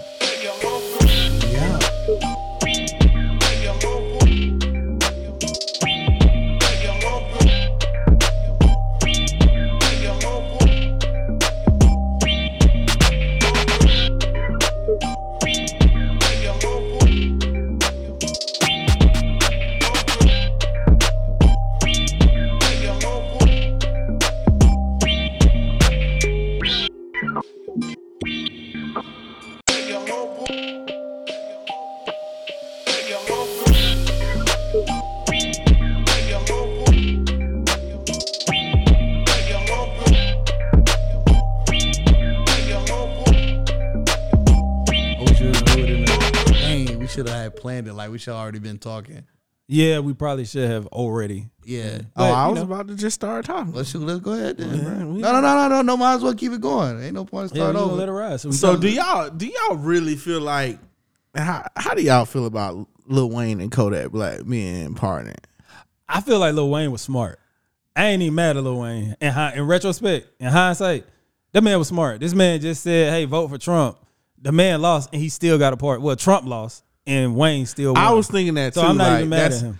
I mean, I'm just like, bruh, when you think about all the people that's in jail that should be pardoned for what they like, what they've done for the culture, or and when I say the culture, I don't, I just this shit is just a common thing to say, but what no, they've he, done, Wayne's for- done it for the culture. I know you don't think that, but I do. So yes, please continue. Wayne done what for the culture? That could be that could be a BS conversation there. That's why we having. That's why we having it right now because it's like that's That- that really be- bullshit. Like He brought us let- Drake and Nicki. How about that? Okay, and then he sold they masters. Okay. What, what I mean? Everybody's selling it. Bob Dylan sold his masters. Bob Dylan. And if you ask the whole the if you if we talk about the white world, Bob Dylan is the greatest songwriter ever. But that's that brings us back to the conversation from the last podcast. Why the fuck do we keep trying to do what white people did No, or no, I'm not- justify doing I'm shit not just because white people did it?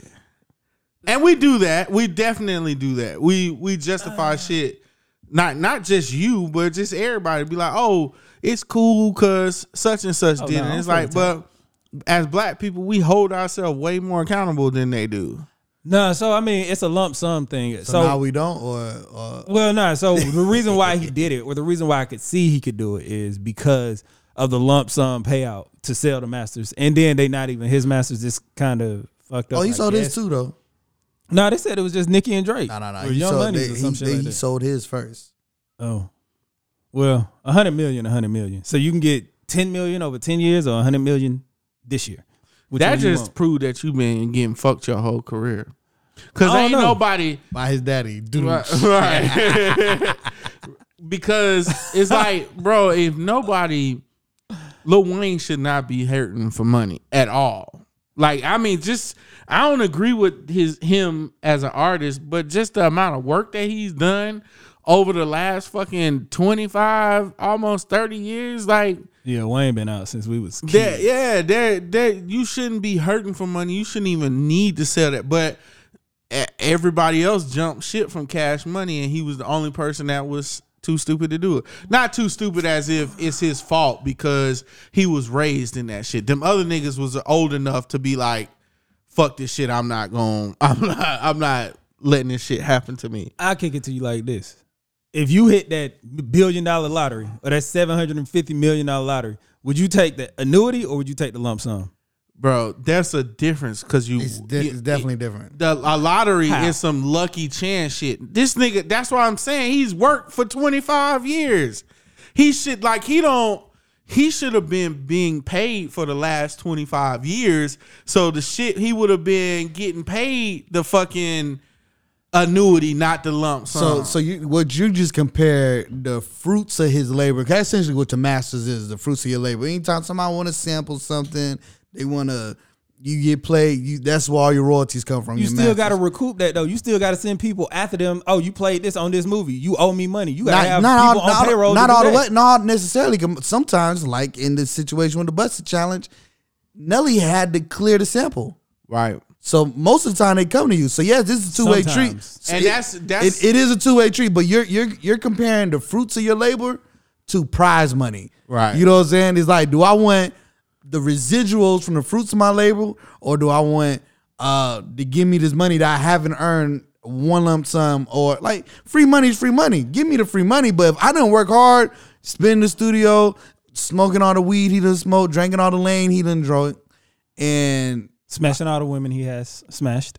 But it still can't can't nobody Can't argue this nigga has worked harder than majority of people in the industry. this is true. No, like I I, mean. I just get. And consistently, he sold the fruits of his labor. right? I love but this, that's I love because he man been bigging up. Wayne talking about he worked harder than most people. Because the I'll never I- yeah, take yeah. that. I'll never that. take that from Yeah, we didn't say it was good work or bad work. We just said he worked hard. You know what I'm saying? Hard work, knowledge, hard work. I don't agree with Mug his sweating. his music, but I mean, that's one thing. That's one thing that has helped me grow as far as like just seeing artists for artists. Because it's like, as much as I don't like the content, them niggas be working hard. Nigga, it's hard to fucking tour like the whole country. Like it's hard as fuck to tour multiple countries. Like sacrifice to go. right, it's a lot Speaking of from a man who get writer's block, it is hard to write an entire album and 15 mixtapes in one Right. year. Yeah, it's just it's, it's man, that just again show you how fucked up Cash Money did him because I don't, I don't, I don't. I, so I don't think that because it's like you getting a lump sum. We don't know what plays he got lined up. He could like so ten million dollars you can buy this. Three hundred million dollars you can invest in this. You see what I mean? So three hundred million dollar investment in something. If he set it up right and it goes some or a hundred million, excuse me. If it goes somewhere, he got another play set up, which I hope he does. I don't know if he do or don't. But if he got a hundred million dollar play set up, then it makes sense. If he don't, he just want the lump sum just to have it. I mean, well, then I agree with you. That's what. Well, what I'm saying is he only want the lump sum because he hadn't been getting paid like he sh- like he should have been paid the whole time. I- I because all that, yeah, I can I can say that he had to fucking sue Cash Money. He had to sue baby to get the money that he deserved from the deal with Universal. So that's what I'm saying. If you if you had been getting your your 50 million, if you had got your 50 million when you were supposed to get your 50 million, or when you was when you had got this money when you're supposed to get this money, you could have been making plays and you don't have to let like bruh to I don't even want to fast forward it, but if we do fast forward it to one night in Miami, like that was Sam Cooke's whole that was his whole thing about that. Like, and that's why they killed him. Cause Sam Cooke was owning his fucking masters before niggas had even thought about that shit. The last time it came around where people like really got focused on that was when Prince made it a made it a thing. Made it a thing again. Yeah. No, I, I, I, I don't disagree with you. I'm just saying the only way I can see it being a, a good play is if you needed that lump sum to invest in something else.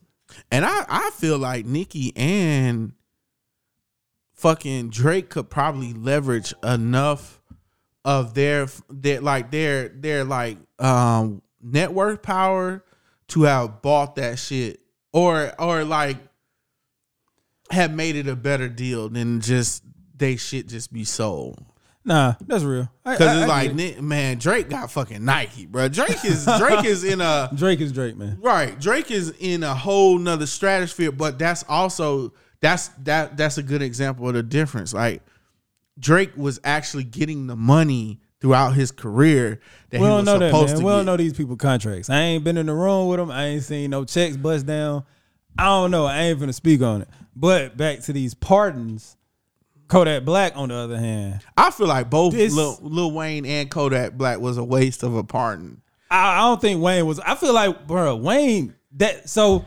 I agree feel like Wayne did a smart move, bro. Like He did. much No, no. black people give him that shit was smart as fuck. Yeah, it's it. I agree with that part. I'm not saying. I'm saying if you're the person handing out pardons and like you're the in you're part of the community fighting for people to get pardons, that was a waste of a pardon.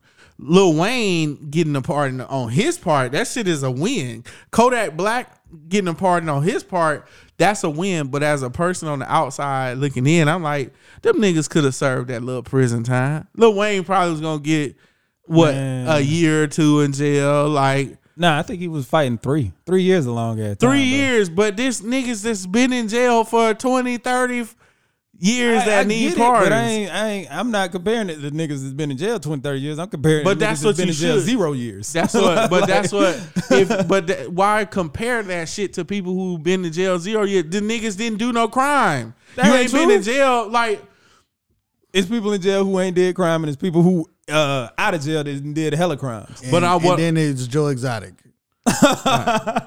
yes, who's I'm hot. just I'm just saying like that shit was definitely a refre- a reflection of like the type of president it oh, was. Oh no, most definitely ce- celebrity in chief. Yeah. He was like, "Who got the juice? Wayne Right. and Kodak Black. I'm finna pardon them, cause then you know the streets gonna love me. Right. You know when I come back, the streets gonna love me. B. Right.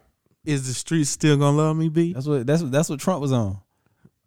Then to to Twan point that Joe Joe Exotica. Let's this Did man, he get did he get pardoned or no? No, but he thought he was, bro. They had a limo outside. Bro, he had hair and makeup in the limo. Like he was gonna come out like it was gonna shoot part two of the documentary, and he.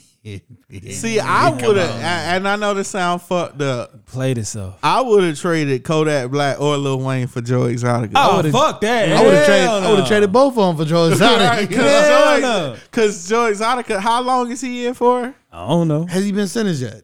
I don't, I don't know. think so. That don't- nigga is probably gonna be in jail for a really long time. That's so when I when I measure it, I'm like, okay, you got a nigga that might get 30, 40 years in jail or 10 years versus a nigga that's gonna be in jail for one to two years. Let them niggas that's gonna be in there for one to two years stay in there and let the motherfucker out that's gonna be in there for 10 He got years. 30, 40 years or something like But that. But you know who got out though? Who? Kwame Kilpatrick. I knew that's what. Yes, yes, Okay, yes. see, That's now that was a dope. good- That's- That was a good. That was a good part. I Yeah. fuck with that one. I wholeheartedly fuck with that one. Yeah. you don't, do not fuck with that one, then we can have a real discussion. Wayne No, Kodak, fuck- eh. That's what I'm saying. Yeah. I fuck. I, I will fuck with a Kwame Kilpatrick, or like even when um, what's the what's the guy who was the leader of the Free world. nah uh, nah nah New uh, school. nigga. he he was executed. He was the uh leader. Tookie? Tookie. Like Jackie Williams. Yeah. Tookie. Yeah. That's that's what this makes me think about. Like, damn, this man changed his whole life, built a whole Wrote life books. around like trying to get niggas out of gangs, or not even necessarily get them out of gangs, but educate them on what it was really about. Like, yes, he How fuck- had transformed, Right. And all that good stuff. and he had served all that time. Like, you know what I'm saying? Let some. I know that's the past, and you can know where you can go back. But I'm just saying, I'm having this conversation for hopefully for the future. Like, even um, I don't even want to fuck up. Take your time, brother. Take your time. uh, Angela Davis. Ain't ain't she uh still on the uh, most wanted list? Al, Al, Alfani Shakur. Is that who? That's what she changed her name to. I think it's. Alfani I thought that was Tupac Mama. Yeah, Afeni no- Shakur. That, Well, it's you his talking about aunt. Alfini. It's Alfini, the one who went to Cuba. They had That's broke out of prison. Alfini is is Yeah. um Tupac's mom. Oh, damn. It was somebody Shakur. They broke out of prison, didn't kill one person, and they said it was like eh, the caliber of a Navy SEAL breakout because they broke them out and didn't know they was gone until she was in Cuba. And yeah, she should get off of the America's Most Wanted list. Yeah. I agree. Yeah. If that's who you was talking about. Yeah, that's what yes, I was. that's what I'm talking about. Yeah, I don't necessarily know Angela name. Davis. I don't think that was Angela Davis. 'cause Angela Davis did a speech not too long ago. Yeah. All right. Sometimes we woke and sometimes we fake woke. But you know who the fuck we talking about. you know who we talking about. Yeah. Hey, so I guess we should start the episode then off that that uh No, no, it's cool because I was telling my cousin, she's like, I'm finna go see Angela Davis speak. And I was like, bro, the education that I grew up on, Angela Davis died in the 70s. Like, what do you mean? you about to go hear her speech. You know what I'm saying? So, No, but this is uh, another edition of. We're gonna get real, real cheesy and do it real, real light. My homeboys pop Podcast. podcast. we're not gonna introduce each other. yeah, I mean, he just skipped all of that. You know what I'm saying? It's all good. He only That's been doing this podcast since day one. You know Right. what It saying? been on well, there was a It was oh, Yeah, he been on over 90% of episodes. You know, yeah. not he's shooting about But- ninety five percent. But I figure the people know who they talking to, don't they? No? all right. I did do it wrong though. We gonna It's am I all gonna right. who go, we gonna introduce? You you started it, so you you never my Lord Jesus. Well, you know, since since since I done since I done flubbed it up, I'm gonna introduce my homeboys. You know what I'm saying? To my left, I know y'all can't see it, but I got my you know wonderful Herman Hamsley Henley shirt wearing. Herman Hemsley. Okay, all yeah, right. yeah, yeah. Henley gonna- shirt wearing. just gonna go with it.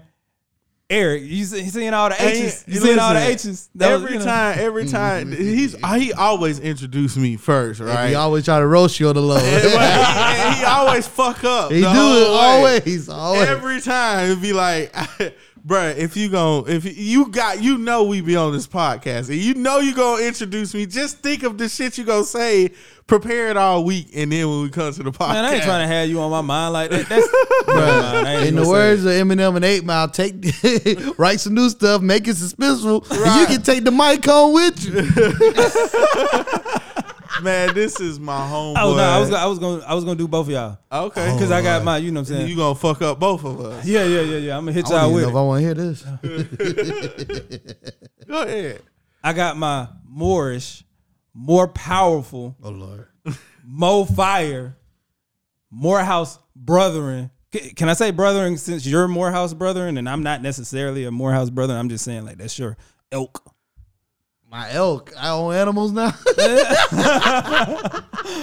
Homeboy Twan. okay.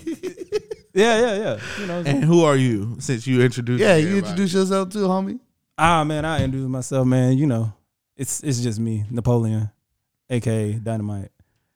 All right, and Just once once again, this is My my Homeboys homeboys Podcast. podcast. Man, we got a good show a uh, lined up for you guys. See how it sounds better when you do it correctly? You know what I'm saying? Everything done in decency and in order. Yeah, man. All right, man, we got a good show lined up for y'all today, man. Um, our intros keep getting longer and longer. Oh, it was super long last time. Oh yeah, it It's was. growth, man. Yeah. Yeah. we that mean we leaning into the bullshit more. That's where a majority of our uh, conversation lies in the bullshit. I'd rather be with you, know you. Never mind. Let's uh. Hey, they rather be with us and all that bullshit, man. All right, Yeah. so well, okay, I I don't want to Beauregard it, but shit, since we was talking about the Masters and shit, let's go ahead and talk about one night in Miami. Okay, yeah, let's do it. Did it. y'all see that? I did. I watched it. I, I can't say I actively watched it, but I did. You know, it was on. Yeah. I watched it, and it was. Oh, so you definitely didn't some pay highlights. attention? No, I paid attention, but I didn't like. I knew It didn't you have know, your undivided. It didn't have my undivided attention. Man, I've seen that thing about sometimes. I For can't real? even lie. Damn. So Damn. Uh, I was on Instagram in the stories, and they had a a sneak preview advertisement, and I scrolled up, signed up for it, and I'm like, I ain't gonna get it. You know, they, I got it, so I watched it the Tuesday before it came out. Damn. Like I watched it like maybe the bad. the first week in January, and uh, so I watched it that day. Then when it came out two weeks later, I watched it too many times, at least twice one I day. don't, I don't know what the hell been going on with me, but I've been so disconnected from like everything. You ain't been on Clubhouse. Right. And, and like I I didn't even hear about the movie. I fucking was recording another podcast and somebody mentioned it. And that's how I found the movie and watched it. Mm-hmm. That's what it's like when mm-hmm. you're working, though, man. So, I guess so, man. I've I've been so focused on the fucking I ain't gonna say the money like in a nasty way, but just like handling my finances a lot better. I've been so focused on it. yeah, no, that's what's up. I definitely want to give a couple shout outs to, and I had their names. I don't know them their names anymore, but the actors who played Jim Brown. I knew you was gonna say that. and I'm doing it in in the order of of the least impressive. Like all of them impressed me, but the what least impressed me to the most impressive. Jim Brown, Muhammad Ali, uh, Leslie Odom from I know his name because he was in Hamilton. Yeah. and the guy who played Muhammad Ali, the guy who played Muhammad Ali stole the show. Yeah. Yeah. So the thing about biopics for me, I like for when the actors or actresses look like Yeah. the character they're portraying. Yeah. And Right. Hair and makeup, costume, they did a phenomenal job. So let we ain't did this in a long time. Let's rank it. You ranked yours already. Well, the the the the the, the actors. Yeah, yeah. Oh, go ahead, best. So, So- so the guy who played Jim Brown, uh, I met Jim Brown in college. Um, Jim Brown old don't look like Jim Brown of young. so if you look at bald head, mustache, original gangster Jim Brown, he ain't look like that when he was Right. in the NFL. Right. Go back and look at them throwback pictures. You're like, oh, he did like that actor. Um, Jim Brown, uh, Malcolm X, which was probably one of the best Malcolms I've seen. And a lot of people didn't play Malcolm. Uh, Leslie Odom playing Sam Cooke, and the guy who played Muhammad Ali. That's my order. Is Jim Brown first? Jim Brown's last, so it's four, three, Okay. two, one. Muhammad Ali being the, the most impressive. That was I thought you said Malcolm X was the most impressive. no, no, no, no, no. No, I, he he was the best Malcolm I've seen, but compared to Even even compared to Denzel. Because Denzel Yeah. didn't really look like Malcolm Yeah, X. he didn't really look like. Denzel- You know, he did a great. Now Denzel was great. However, because I think this one was more relatable and it showed Yeah. more depth to the character. Yeah. Cause see, that's the thing. Like with Denzel, like we know Denzel as Malcolm X, but it also creates like a two different images of Malcolm X. Cause when you see Malcolm X, actual Malcolm X, it's like, oh, he don't look shit like Denzel Washington. I mean, he favored like he like they did their best to make him look like he looked like Denzel playing Malcolm, but at the, Right. it was parts of that movie where he was still Denzel. Yeah. Now this, so I'll say my most impressive um was Malcolm X. That was the, the press you the most. Yeah. Uh, then Muhammad Ali, then Jim Brown, and then uh, Sam Cooke. Oh, you got Leslie Odom last. Yeah, cause I mean, like the I don't I don't know the. I, I Sam Cooke didn't do nothing for me in that movie.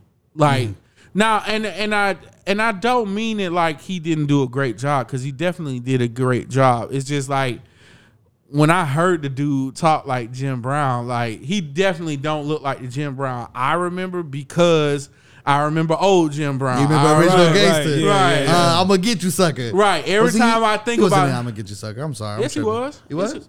When you it was him and that other dude when they were uh no that was that Jim no that wasn't It Jim, wasn't Brown. Jim Brown. that wasn't Jim Definitely, Brown. it was. A, he was in original gangsters though. Yes. Every time I think about Jim Brown, think of I original think of gangsters. original gangsters. So the voice sounded like Jim Oh yeah, Brown. he to me. yeah he he killed that. um, Muhammad Ali, that dude looked and sounded like Muhammad Ali. He did a better a better like voice impersonation of Muhammad Ali than Will Smith. Will Smith did. didn't do a good impersonation. Yeah, yeah. Like, He he he sounded like Muhammad Ali. Will me. Smith had the cadence, but it it sounded like if you go back and watch Ali now, it sounded like Will was struggling to breathe the whole movie. Yeah. this dude, this dude sounded like Muhammad Ali. And then just like when I went looking at um, Malcolm X, I thought I was really looking at Malcolm X. Right. Like, like I felt like Yeah, it uh, was glimpses. It was like, damn. Even when they recreated the photos, like him underneath the water, I was like, bruh, like this is Yeah, that was eerie. Yeah. Yeah, like even the- when they recreated the photo in the bar. Well, when uh Muhammad Ali was yelling at Malcolm X, I was like, bro, this is like what, like this. Yeah, it was. If you haven't seen it, definitely watch it. Even the so most people don't like when plays are turned into movies. And before I go down that avenue, I'm gonna let Napoleon. I was rank wondering. his. Well, Yeah. well, well, nah. I mean, my thing is, like I said, I I passively watched it, but from watching it, I'd say Jim Brown. Well, and I don't know the actor's name. Are you going from top to bottom or bottom to top? I'm going from top to bottom. Uh, I like Jim Brown, Muhammad Ali. Then I like Sam Cooke because Buddy could actually sing, but he didn't necessarily give me Sam. I don't know. It was something about it. Like Sam Cooke was. I liked it because he could. I felt like Sam Cooke actually drove the story. I'll say that. So I feel like he mm-hmm. had a very vital. Oh, yeah, absolutely. In the movie, He had a vital, but yet his role I feel like was the least important. well, Like it was, it was, it was like he started a controversy, if you want to call it controversy, but he could have when he left the hotel room, he could have not have came back, and nobody would have missed him. If that makes sense, like that. Well, no, I, I don't agree with that because like that was the whole. Sam Cooke made Malcolm X relevant to that just being in that room and like them having the night because Sam Cooke made Malcolm X prove why he deserved to be in that circle of people and Malcolm X pushed Sam Cooke to prove that he deserved to be in the room with that circle of people. If that makes sense, because and the reason why I say that is because Sam Cooke, Jim Brown, Muhammad Ali were all stars. Like they were all the top of their career stars. Malcolm X was just a pastor, you know what I'm saying? Yeah, or yeah. he was like a, a Muslim minister. He hadn't like ascended to his right. Yeah. So that's why he that- left the Nation of Islam and all that good stuff. And that's why that's why I say like Sam Cooke pushed him to show why he should be in the room because it's like, why are you here? Why do you deserve to be here? And he he showed that reason. And then from Malcolm X perspective, it's like we all fighting for the people.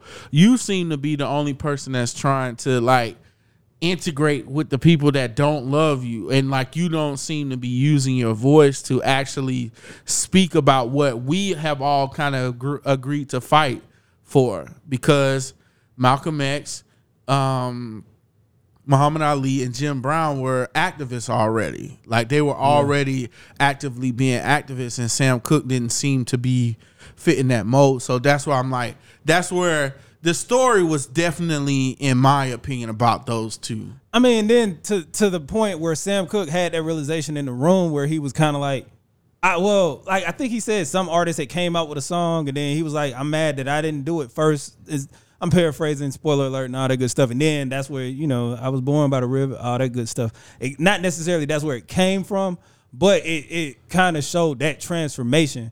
So I, I like that character art for Sam Cooke. But then I'd say Muhammad Ali last just because bro, Muhammad Ali was Muhammad Ali. Like, I don't think you can ever contain that in a person. Like, whether it be a Will Smith or whether it be a anybody, it's like, bro, that dude Muhammad Ali to me is the definition of real. So it's kind of like somebody acting trying to be him. I think other people would do well. Not other people would do better jobs. I just don't think you could ever encapsulate that Well, I mean, in that- a, that's- in a role.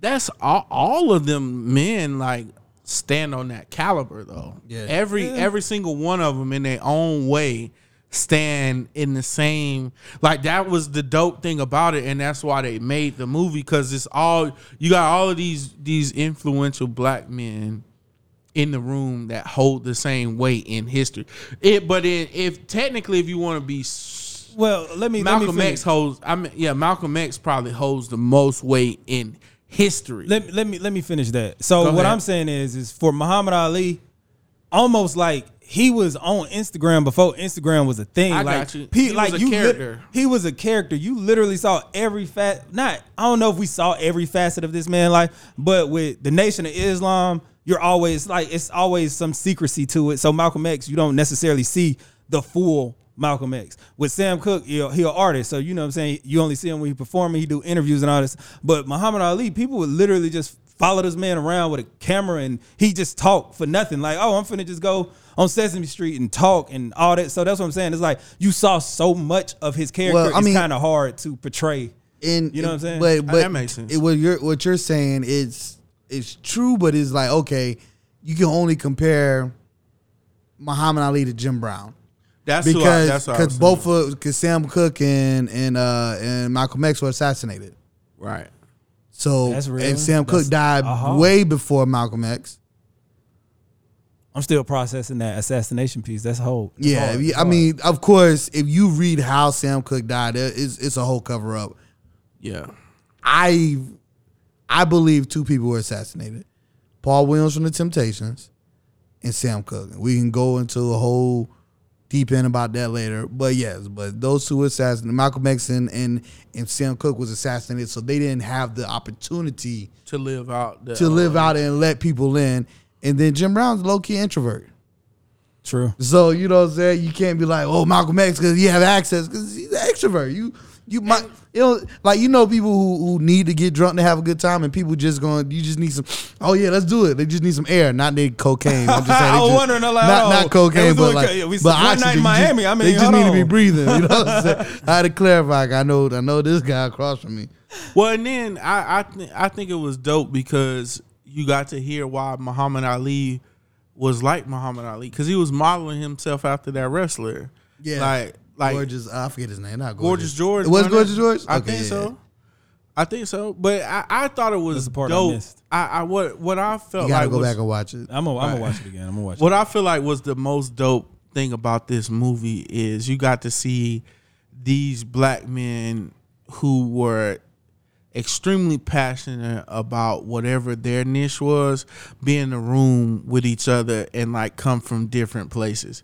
Like with malcolm x being you know a part of the nation of islam and being muslim and you know um muhammad ali converting into that at that point uh, Sam Cooke, one hundred percent not being Muslim. Uh, definitely Jim- wasn't about that life Yeah. at all Jim Brown definitely not being a Muslim, but them just being in the room and having conversation that that is like important. Like it just showed like we we have a history in this com- country of them showing us as if we can't exist in like our differences as a community. Like everybody has to be sectioned off based off of your beliefs and shit like mm-hmm. that. And it was like back then, I just feel like there were people. It didn't matter if you was Christian or not. And I think Oh we're yeah, that's true. I think we're we're kind of recreating that now, you know, like in this generation where it's like you don't only have to talk to other black men because y'all in the same religion or y'all serve in the same church and stuff like that. Like you can have a conversation whether you be a rich black man because Muhammad, I mean Malcolm X wasn't rich at all. yeah like by no means like uh Sam Cooke was the richest. Then you had like, you know, maybe at that time Jim Brown and Muhammad Ali being tied for being rich. Well, Jim Brown was probably more rich than Right. Muhammad Ali at that point because he was already an NFL Established, star. And you know, Muhammad Ali had just won the championship. Well, back then the NFL, well, they could have been the same because the NFL Yeah. probably wasn't getting paid that much. Back yeah, then. nah, they won. But he was already in movies. yeah, and he was starting yeah, movies. yeah, yeah, yeah, yeah. But yeah. it was just, you know, I just I think that's a part that maybe gets overlooked sometimes. I like the aspect because they were in a hotel room. So it was one night in Miami, and then they're in a hotel room. So when they're in the hotel room, and then they go, so it's almost like they're, like you say, they're encapsulated or locked in from the outside world. And every time they went outside, that's when they would be exposed to whiteness, and Right. then they would They'd it be would unsafe. be an unsafe, and then somewhat of a different dynamic. Like you could tell that they weren't being them true selves when they were outside the hotel room, but when they were inside the hotel room, they were actually having like serious conversations, and it was more so like cerebral. When it's outside, it was almost like a performance, and that's kind of true to blackness. You know, Yeah, and, and- and Sam Cooke said that in the movie when he was talking to Muhammad Ali. I know you probably weren't paying attention to that part. you know what I'm? But uh, back to the point I was gonna make earlier. Uh, with this movie, a lot of people don't like it when plays are turned into movies because plays are heavily driven on the dialogues and the monologues. Yep. And I believe this movie did a great job of like movies let you explore the whole universe that they create. Like Marvel Marvel universe, you get to explore the whole universe. This job, this movie did a great job of letting you explore the whole universe, but yet still giving you crazy amount of dialogues. I will say that one thing that this movie did well, I think this movie did that well compared to Ma Rainey's. I knew you was gonna say You that. You know what I'm saying? Even though Ma Rainey's a great movie, but I felt like I was watching a play with a budget, right. watching the Ma Rainey movie. Yeah, because there wasn't there wasn't you didn't get to see you didn't get to see what these people look like outside of that room Right. at all. Right. 'Cause, I mean, essentially, it's the same thing. They one room. Like Ma Rainey Yeah. had three scenes. They had the recording studio, the weighing area, and outside in the cars. Right. This movie had three scenes: the roof, the pool, and the. I mean, and if you I flip, don't say it had more because Yeah, it had more, roughly, yeah. but- because they did the flashbacks and all that good stuff. To your point, right, but we- those were just flashbacks. I'm talking about Yeah. like where m- most of the action actually occurred. right, Because I mean, all that stuff could have been just B roll. Right. Right, No, I see what you're saying. That that and that's why it was done in a good job to show parts of the universe and it didn't feel like it's the play to your point. And I, I can we can we just I, I hate criticizing movies, but can we talk about just one thing that we didn't like about the movie? If y'all have just one thing y'all don't like, I have one thing I don't like. I, I, want to hear. You don't have anything you don't Nah, like. nah, you nah, have nah. anything? I want to go I last. mean, I I I, I want to go. I, I, ain't want watched it to. enough. I want to go last. Well, I want to go last. Let me All right. see if I can sit up here and think about one thing I ain't like about the movie. I mean, we know you Uh, didn't watch it, so you didn't like how it did keep your attention. I guess I would say if I had to pick one thing, they didn't show much of Jim Brown's like aspect of the universe. Mm-hmm. That's true. Like they like I mean you got to see him on set at the end, you know, um retiring from football, but you didn't get to see like you got to see Sam Cooke perform for the white Well, people. they well they opened up with with uh with the Jim Brown aspect, and that kind of set the tone for the whole movie. Damn, did I miss it? Remember Oh. when he went to visit his friend? Oh, I must have missed Oh, that. you missed that. That so that kind of set the tone for the whole movie. 'Cause the and first that's thing- probably and that's I probably remember the fight. that's probably That's the first thing I remember. Jim Brown scene set the tone for the whole movie. Go back and rewatch it. He go visit a friend, and he shows up Oh, the house. I do remember that. That yeah. set the tone for the whole movie. I do remember movie. that. And Yeah, that's yeah, how. we don't- after yeah. that one scene, I was like, "Oh, this movie's gonna be awesome." yeah, I remember I gotta talking check about that because they were out. sitting on the porch. They were sitting on the I know what porch. talking Yeah, about. Yeah, and that yeah, and that set the tone for the whole movie. I gotta check it out. Go check Yeah. that out. All right, No, it's definitely a movie you can watch more than once, but we're gonna. I, uh, yeah, I've seen it seven times, but that's just me. But yeah, the one thing I didn't like about the movie, and y'all should already know where this is headed, because I uh. grew up on Michael Jackson, okay. And Michael Jackson emulated and almost idolized Jackie Wilson. Oh, they shitting on Jackie Wilson. The whole movie, the whole Yeah. movie, bro. The whole movie. I had to go do research on Jackie Wilson. I was like, okay, Jackie Wilson was a butthole, but you know, but I, at first, as a Michael fan, I was like, why they, why they doing my boy Jackie like this? so so that's the only thing I didn't like. I had to go. It made me. I mean, I always watch a movie and do research Because they did, they definitely shitted on Jackie Wilson. Yeah, Jackie Like, Wilson. they, they took a, a steaming dump on oh yeah. Oh yeah. Because they didn't even give Jackie Wilson a fair chance of like, oh, well, he's this and this. It was like, Nah, nah, nah, he's, he's this. this. like, hey, nah, he's one. But I did research, and Jackie Wilson was a. I, I could believe that actually happened. I don't think that because it was inspired by true events. We don't know what really happened that night in Miami when all four of them together, but that night in Boston probably is 100 percent factual. Actual.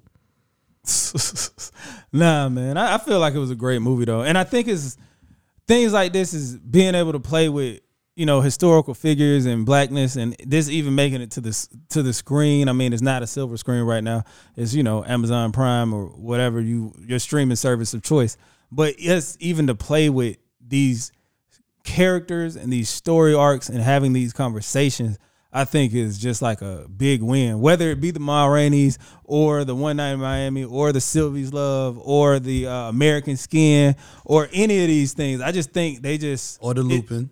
yeah, or Lupin. Yeah, I, I- think it's fire. I think it's fucking dope that like our legends are being retold in like a more fair light.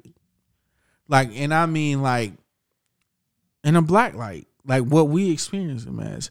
Like I feel like in majority of the movies when when they do a biography, except for except for Malcolm X, and I think that's why we praise Malcolm X so much because Spike Lee did Malcolm X. So it wasn't like it was, you know, like anytime they talk about Martin Luther King or or anything, they have to put in the negative scandal parts about it. You know what I'm saying? And they they also they kind of got to steal the energy away from how dope these people are by trying to put the scandal at the end I gotta or remind you that we ain't perfect, but when Right. they make a George Washington film, this motherfucker didn't do everything anything wrong. Right. You know what I'm saying? And Yeah. like so what Shout out to Hamilton because they show you the good, bad, and ugly. Hamilton is weird though. It is weird. I love it. It's weird because it's like black people. I think you mentioned this. Yeah. Black people. he said the oppressors, the oppressed playing the oppressor. Right. Man, you got to get over that, man. It's art.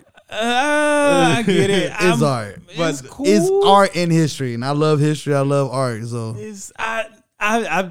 So honestly, and it's maybe like a hater or a critic or whatever, Or whatever both, you want to call all it, three. or all three. Two yeah, things can be true. yeah. I just think it's overhyped. So not that I don't think it's good. It's just that I feel like people like it's almost like I don't know. People get into this bandwagon thing and be like, "Oh, who's your favorite basketball player? LeBron or Jordan or who's your favorite? What's your you know what type of car do you want? Oh, I want a Lambo. Like you don't know shit about nothing, but you just gonna say the shit that you one thing you know. So it's like Hamilton is like for white people to a certain extent. Oh, I love Hamilton because it like make them feel like they woke. But it's like no, bro, you don't really you not But- woke and you but- don't really like Hamilton. but have you watched it? yeah, I seen it. I watched thirty minutes of it and it was like. Okay, so you haven't seen it. You haven't watched it. Thirty minutes of a of a three hour Three- three hour- production. yeah, you know what I'm saying? Well, I, I would say I'm on the Uh, same page as you because it just didn't like. All right. So so I would say say it doesn't appeal to you. Yeah, which is which is which is because essentially what you're saying. Right, right, yeah. that's what I'm Because you don't get the hype and it doesn't appeal to you. But Hamilton is wonderfully done and it's a very factual piece of work. Well, put me on then. So since I, I and I love this because it's like just because I don't like something doesn't mean I don't like it. It might mean that I don't know what to look for. And a lot of times people go around saying, "Oh, I don't like this, I don't like that," and then, bro, you watching it wrong. You you know what I'm saying? You seeing it from this scope, but you're supposed to look at it through this lens. So put me on like right. what's what's, so what's so this is how I connected to it. Because the first time I watched it, I I went in expecting I knew it was a musical. I was went in there expecting it to be like the Newsies or like a Disney movie where there's gonna be a whole bunch of R and B singing or or classical singing. And it's rap. It's legit hip hop from beginning to end. There's a song called The Ten Duel Commandments, how they explain how they do a duel. And that song is based off of just by the title alone, you should already know Ten the Ten Crack. Crack Commandments. Yeah. So they literally took Biggie's song, remixed it, and wrote it to fit this scenario. Uh, as a history buff, a lot of stuff that is in this, like they literally study Alexander Hamilton and his connection in his love letters to write this. So this movie is historically accurate. I mean, besides you know them dropping a hot sixteen every now and then, you know what I'm saying. But other than that, like it's legit historically accurate. So it's not like so it's not like a night in Miami where it's inspired by true events. This is actually based off true events, and they wrote they wrote rap songs about these events that happen. Like you know, spur alert for everybody who didn't pay attention in history class. Aaron Burr shot Hamilton after a beef that happened majority of their life, and that is in the film. They show you how they met, when they start beefing, why they start beefing, and then they actually freestyle. You know, you know, even though they're acting like they're writing the letters and reading the letters, but they was freestyling the beef to each other in the movie. I'll check it out again. I mean, y'all give me homework, man. Bro, they they got they got in because Hamilton was like low key smashing his his wife's sister. They got that in there. They you know so like it's historically accurate. So so like it's like going to watch a play and they and, you know like say you're a black kid at elementary school and you was going to the the the theater and they're like oh yeah we're gonna take the Three Little Pigs. Then they start rapping to you and they're like, oh this actually doesn't suck. That's Hamilton. Right. I oh, what you was No, gonna go say? ahead, no, I go like it because of that. Like, so I liked it. You know, when I don't know if y'all remember, but when I was coming up, some people listening to this, they might be like, "What?" They used to roll a TV in into the classroom, Right. and put a put a VHS. What's a VHS? And what's I got a VHSs at the house. and what's right a now. picture tube TV? Like, what is it? I used So- to call them pregnant TVs. Oh right. So as it, when I was watching, I was like, bro, this shit would have been so fire to watch in school, but now I'm like, uh, do I really want to dedicate three hours to see, it? so so like people like me who like musicals who love history, this is like right up my alley. Nah, I get it. I'm gonna I'm recheck it out. I'm gonna re- rewatch it. So can I throw a curveball into the Yeah, whole most podcast? Oh yeah, let's That's- do it. Let's do it now. about.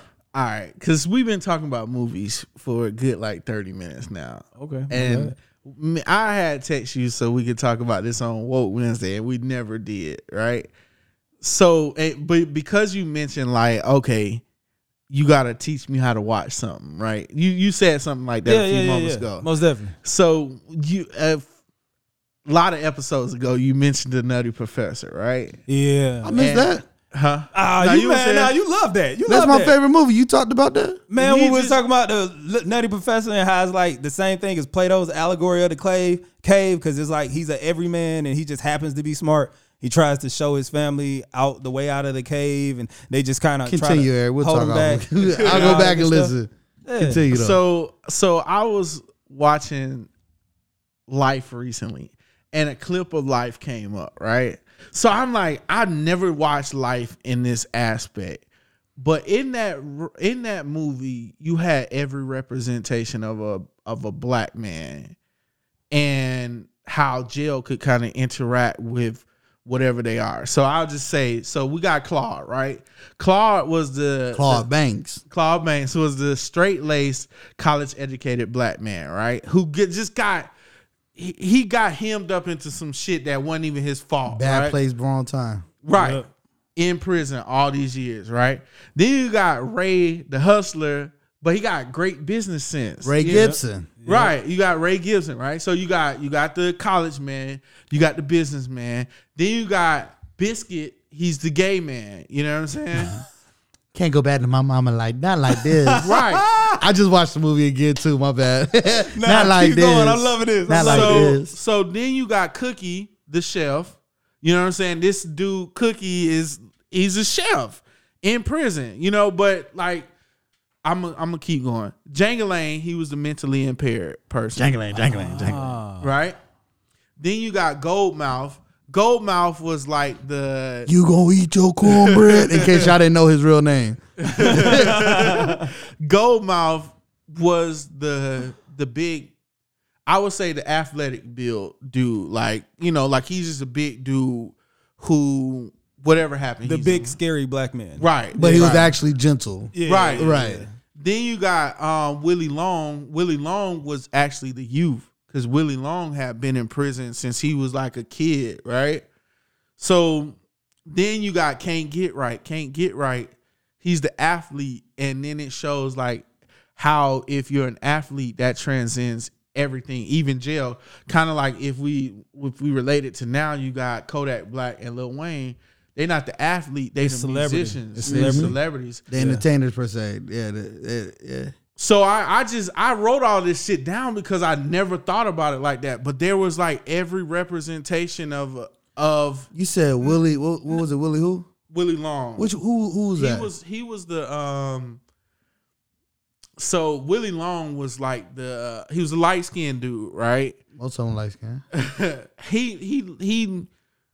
They all went to um. They all lasted to the end, right? Willie Long, I think, died last before they escaped. But um, if he was the he was the guy that was in prison since he was like a little kid. I'm And then did you got any more? that was it. So I will say, even to that point, Oh, radio, radio, radio was The scientist. He fixed yeah. everything. He was the he was the electric, you know, electrical engineer guy. Like he was.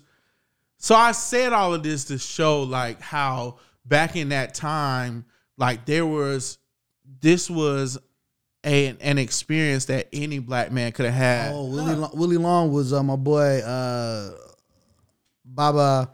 Uh, he was in How High, and, Yeah. he, and he played um, he played Berry Gordy in the uh, Temptation movie. Yeah. Yeah, and then uh, I add to that and say, uh, what was Buddy with the gun line? Like, don't cross that. That's the gun line. Oh, the overseer. Oh, the Oh, overseer, yeah. yeah.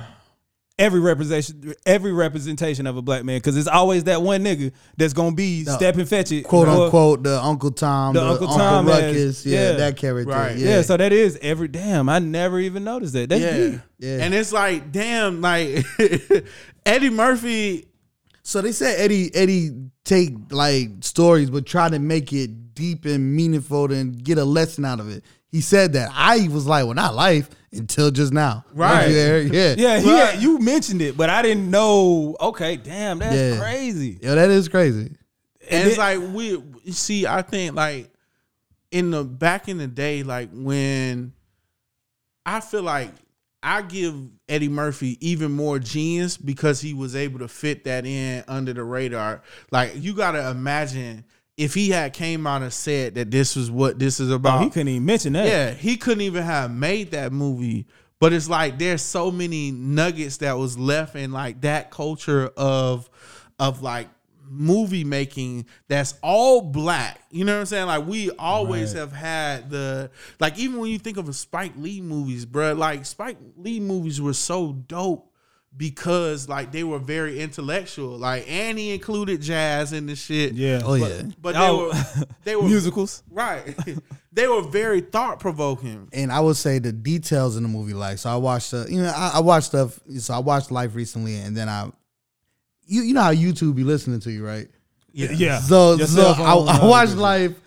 I'm cracking it, jokes, quoting lines, and then the first video that popped up on my YouTube was uh, a mini, probably like 15 minute documentary, just talking about all the details in life that was actually accurate, and they showed pictures from these Mississippi uh, farm camps, and like you would be, you would think that they shot that in Mississippi, even though they did shoot, you would think they shot at the actual prison.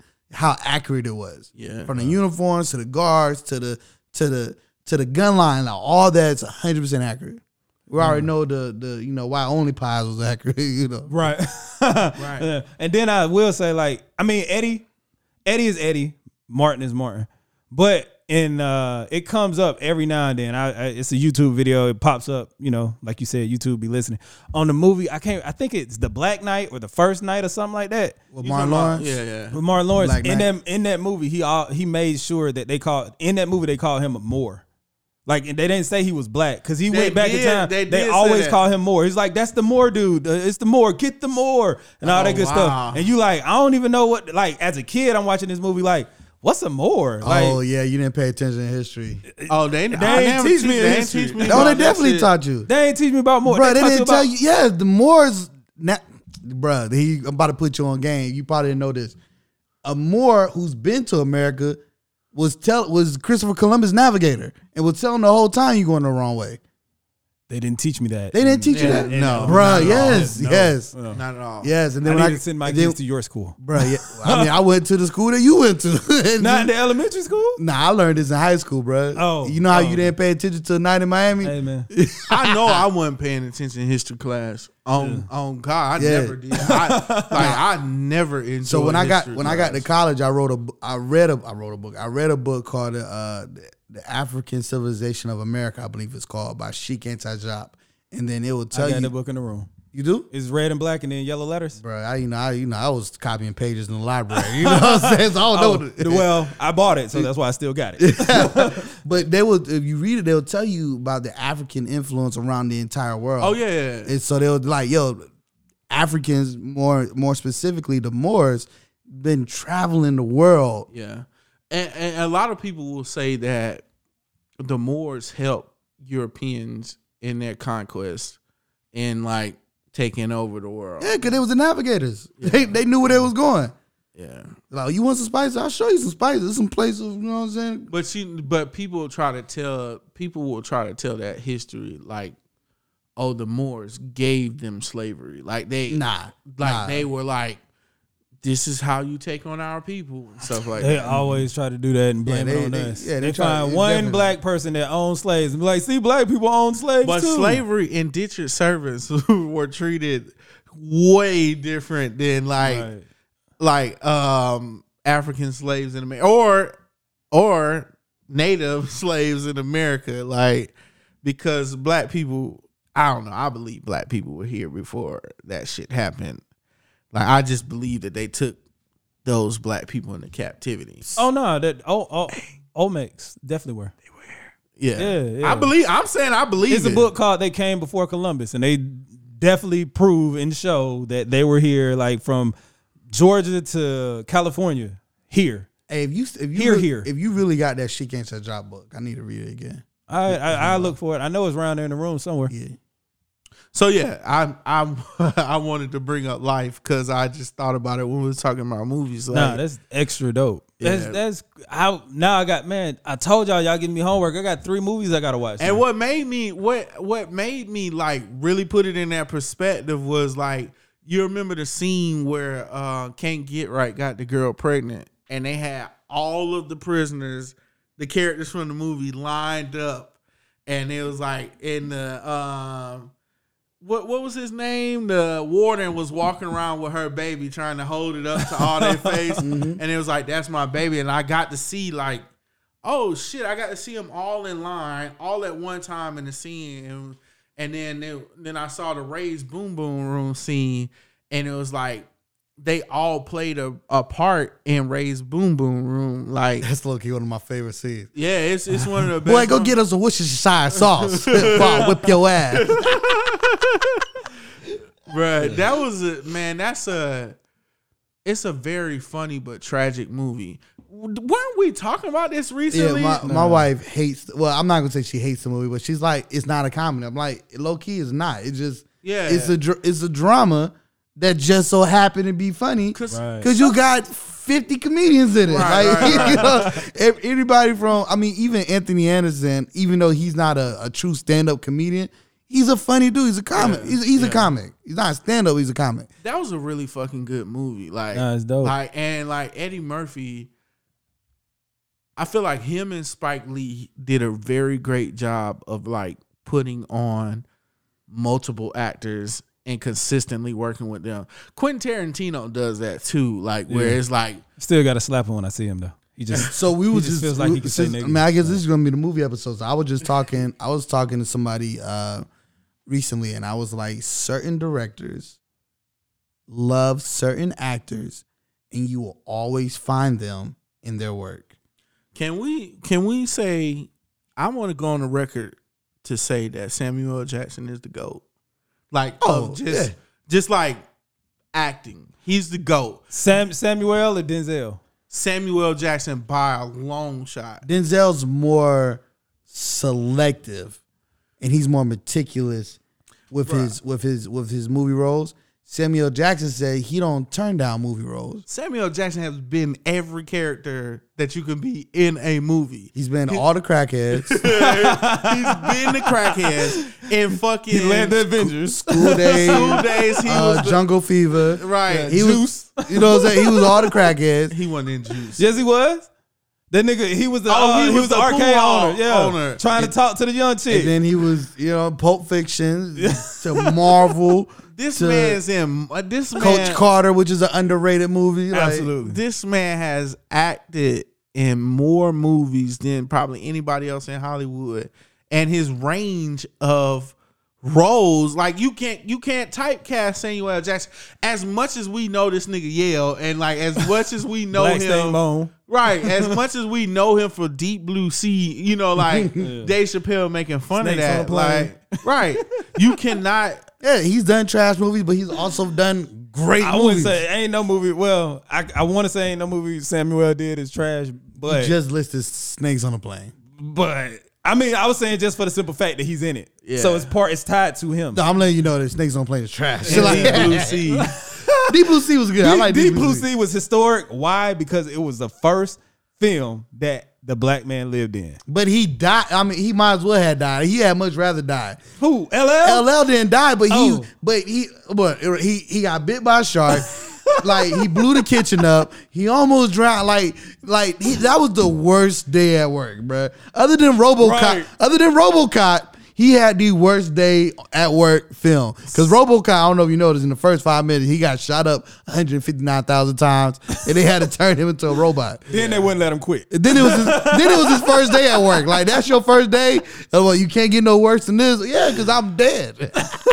Man, can have y'all seen the um this guy did a, uh a just a little rant about how in all the fucking movies where the world is like exploding. I there's- saw there's a black president. Black president, like that shit's fucking hilarious. Right, Cause but he's 100 percent right though. There's always the black president when the world's about to end. But when we had the black president, everything was fucking. everything was great. Well, no. gas had went down Trump to two dollars a to come. gallon.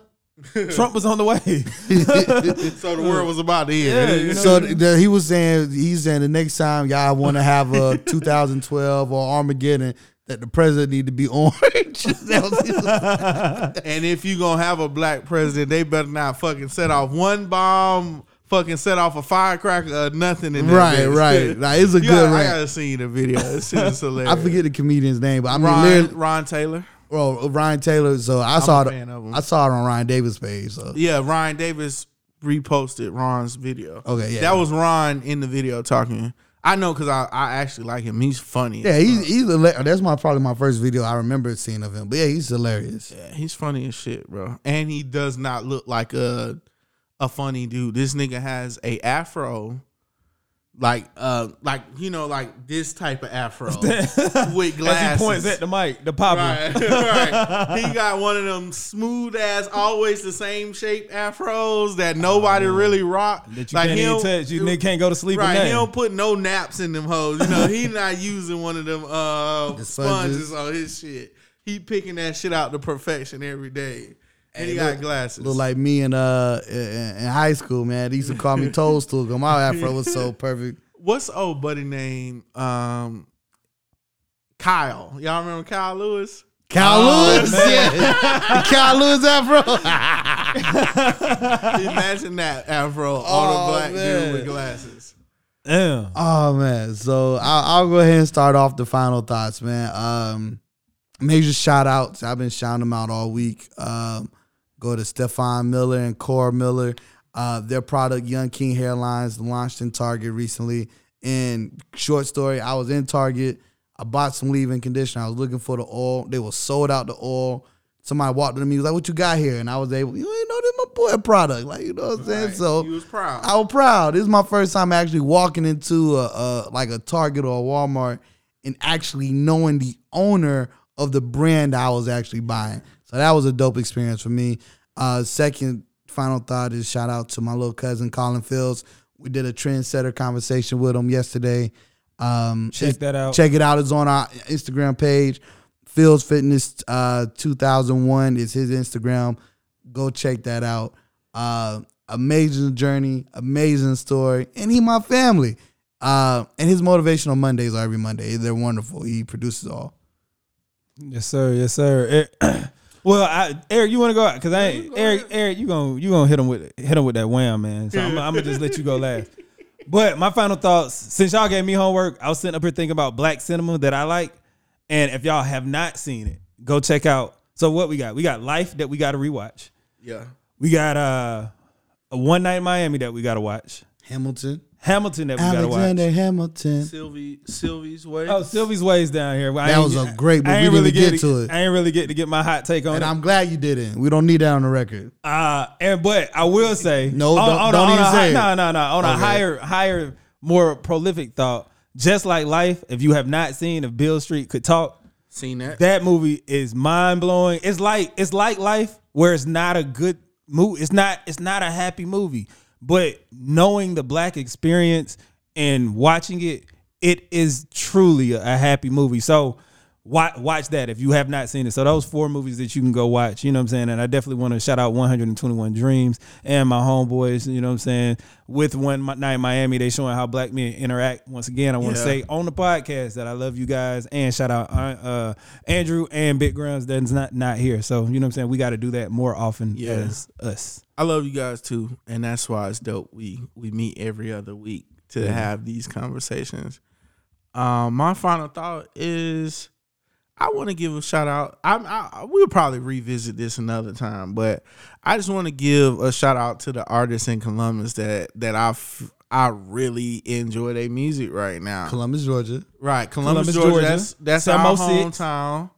Um, you know, Twan be repping Virginia too, but Hey, you know I was born there, man. right. 706. I was born in the seven cities, Hampton to be exact. yeah, I was born and raised in Columbus, Georgia. Um, I want to give a shout out to C Black, uh, Self One, Modern Day Sunny, um, Rhea 70, 706, uh, Mike Grizzly, um, Boy Blue.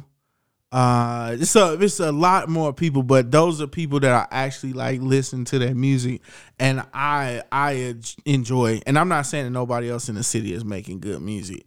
It's just like I wanted to take my moment on a platform that I'm a part of to give them a shout out because they they they really like just hearing them and hearing their talent just want me to like rep the city more.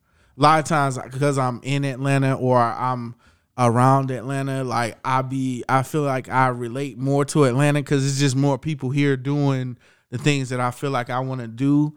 But it's it's dope to look back at my city and see people doing things that contrast to what our city is known for right now, right. or Nah, that's real. what what keeps coming out about our city. And- Definitely want to to add on to yours. Uh, Big Saxy on the saxophone, yeah, Charles Robinson, and uh, Mike Jarrell that was on uh, The Voice. Was he?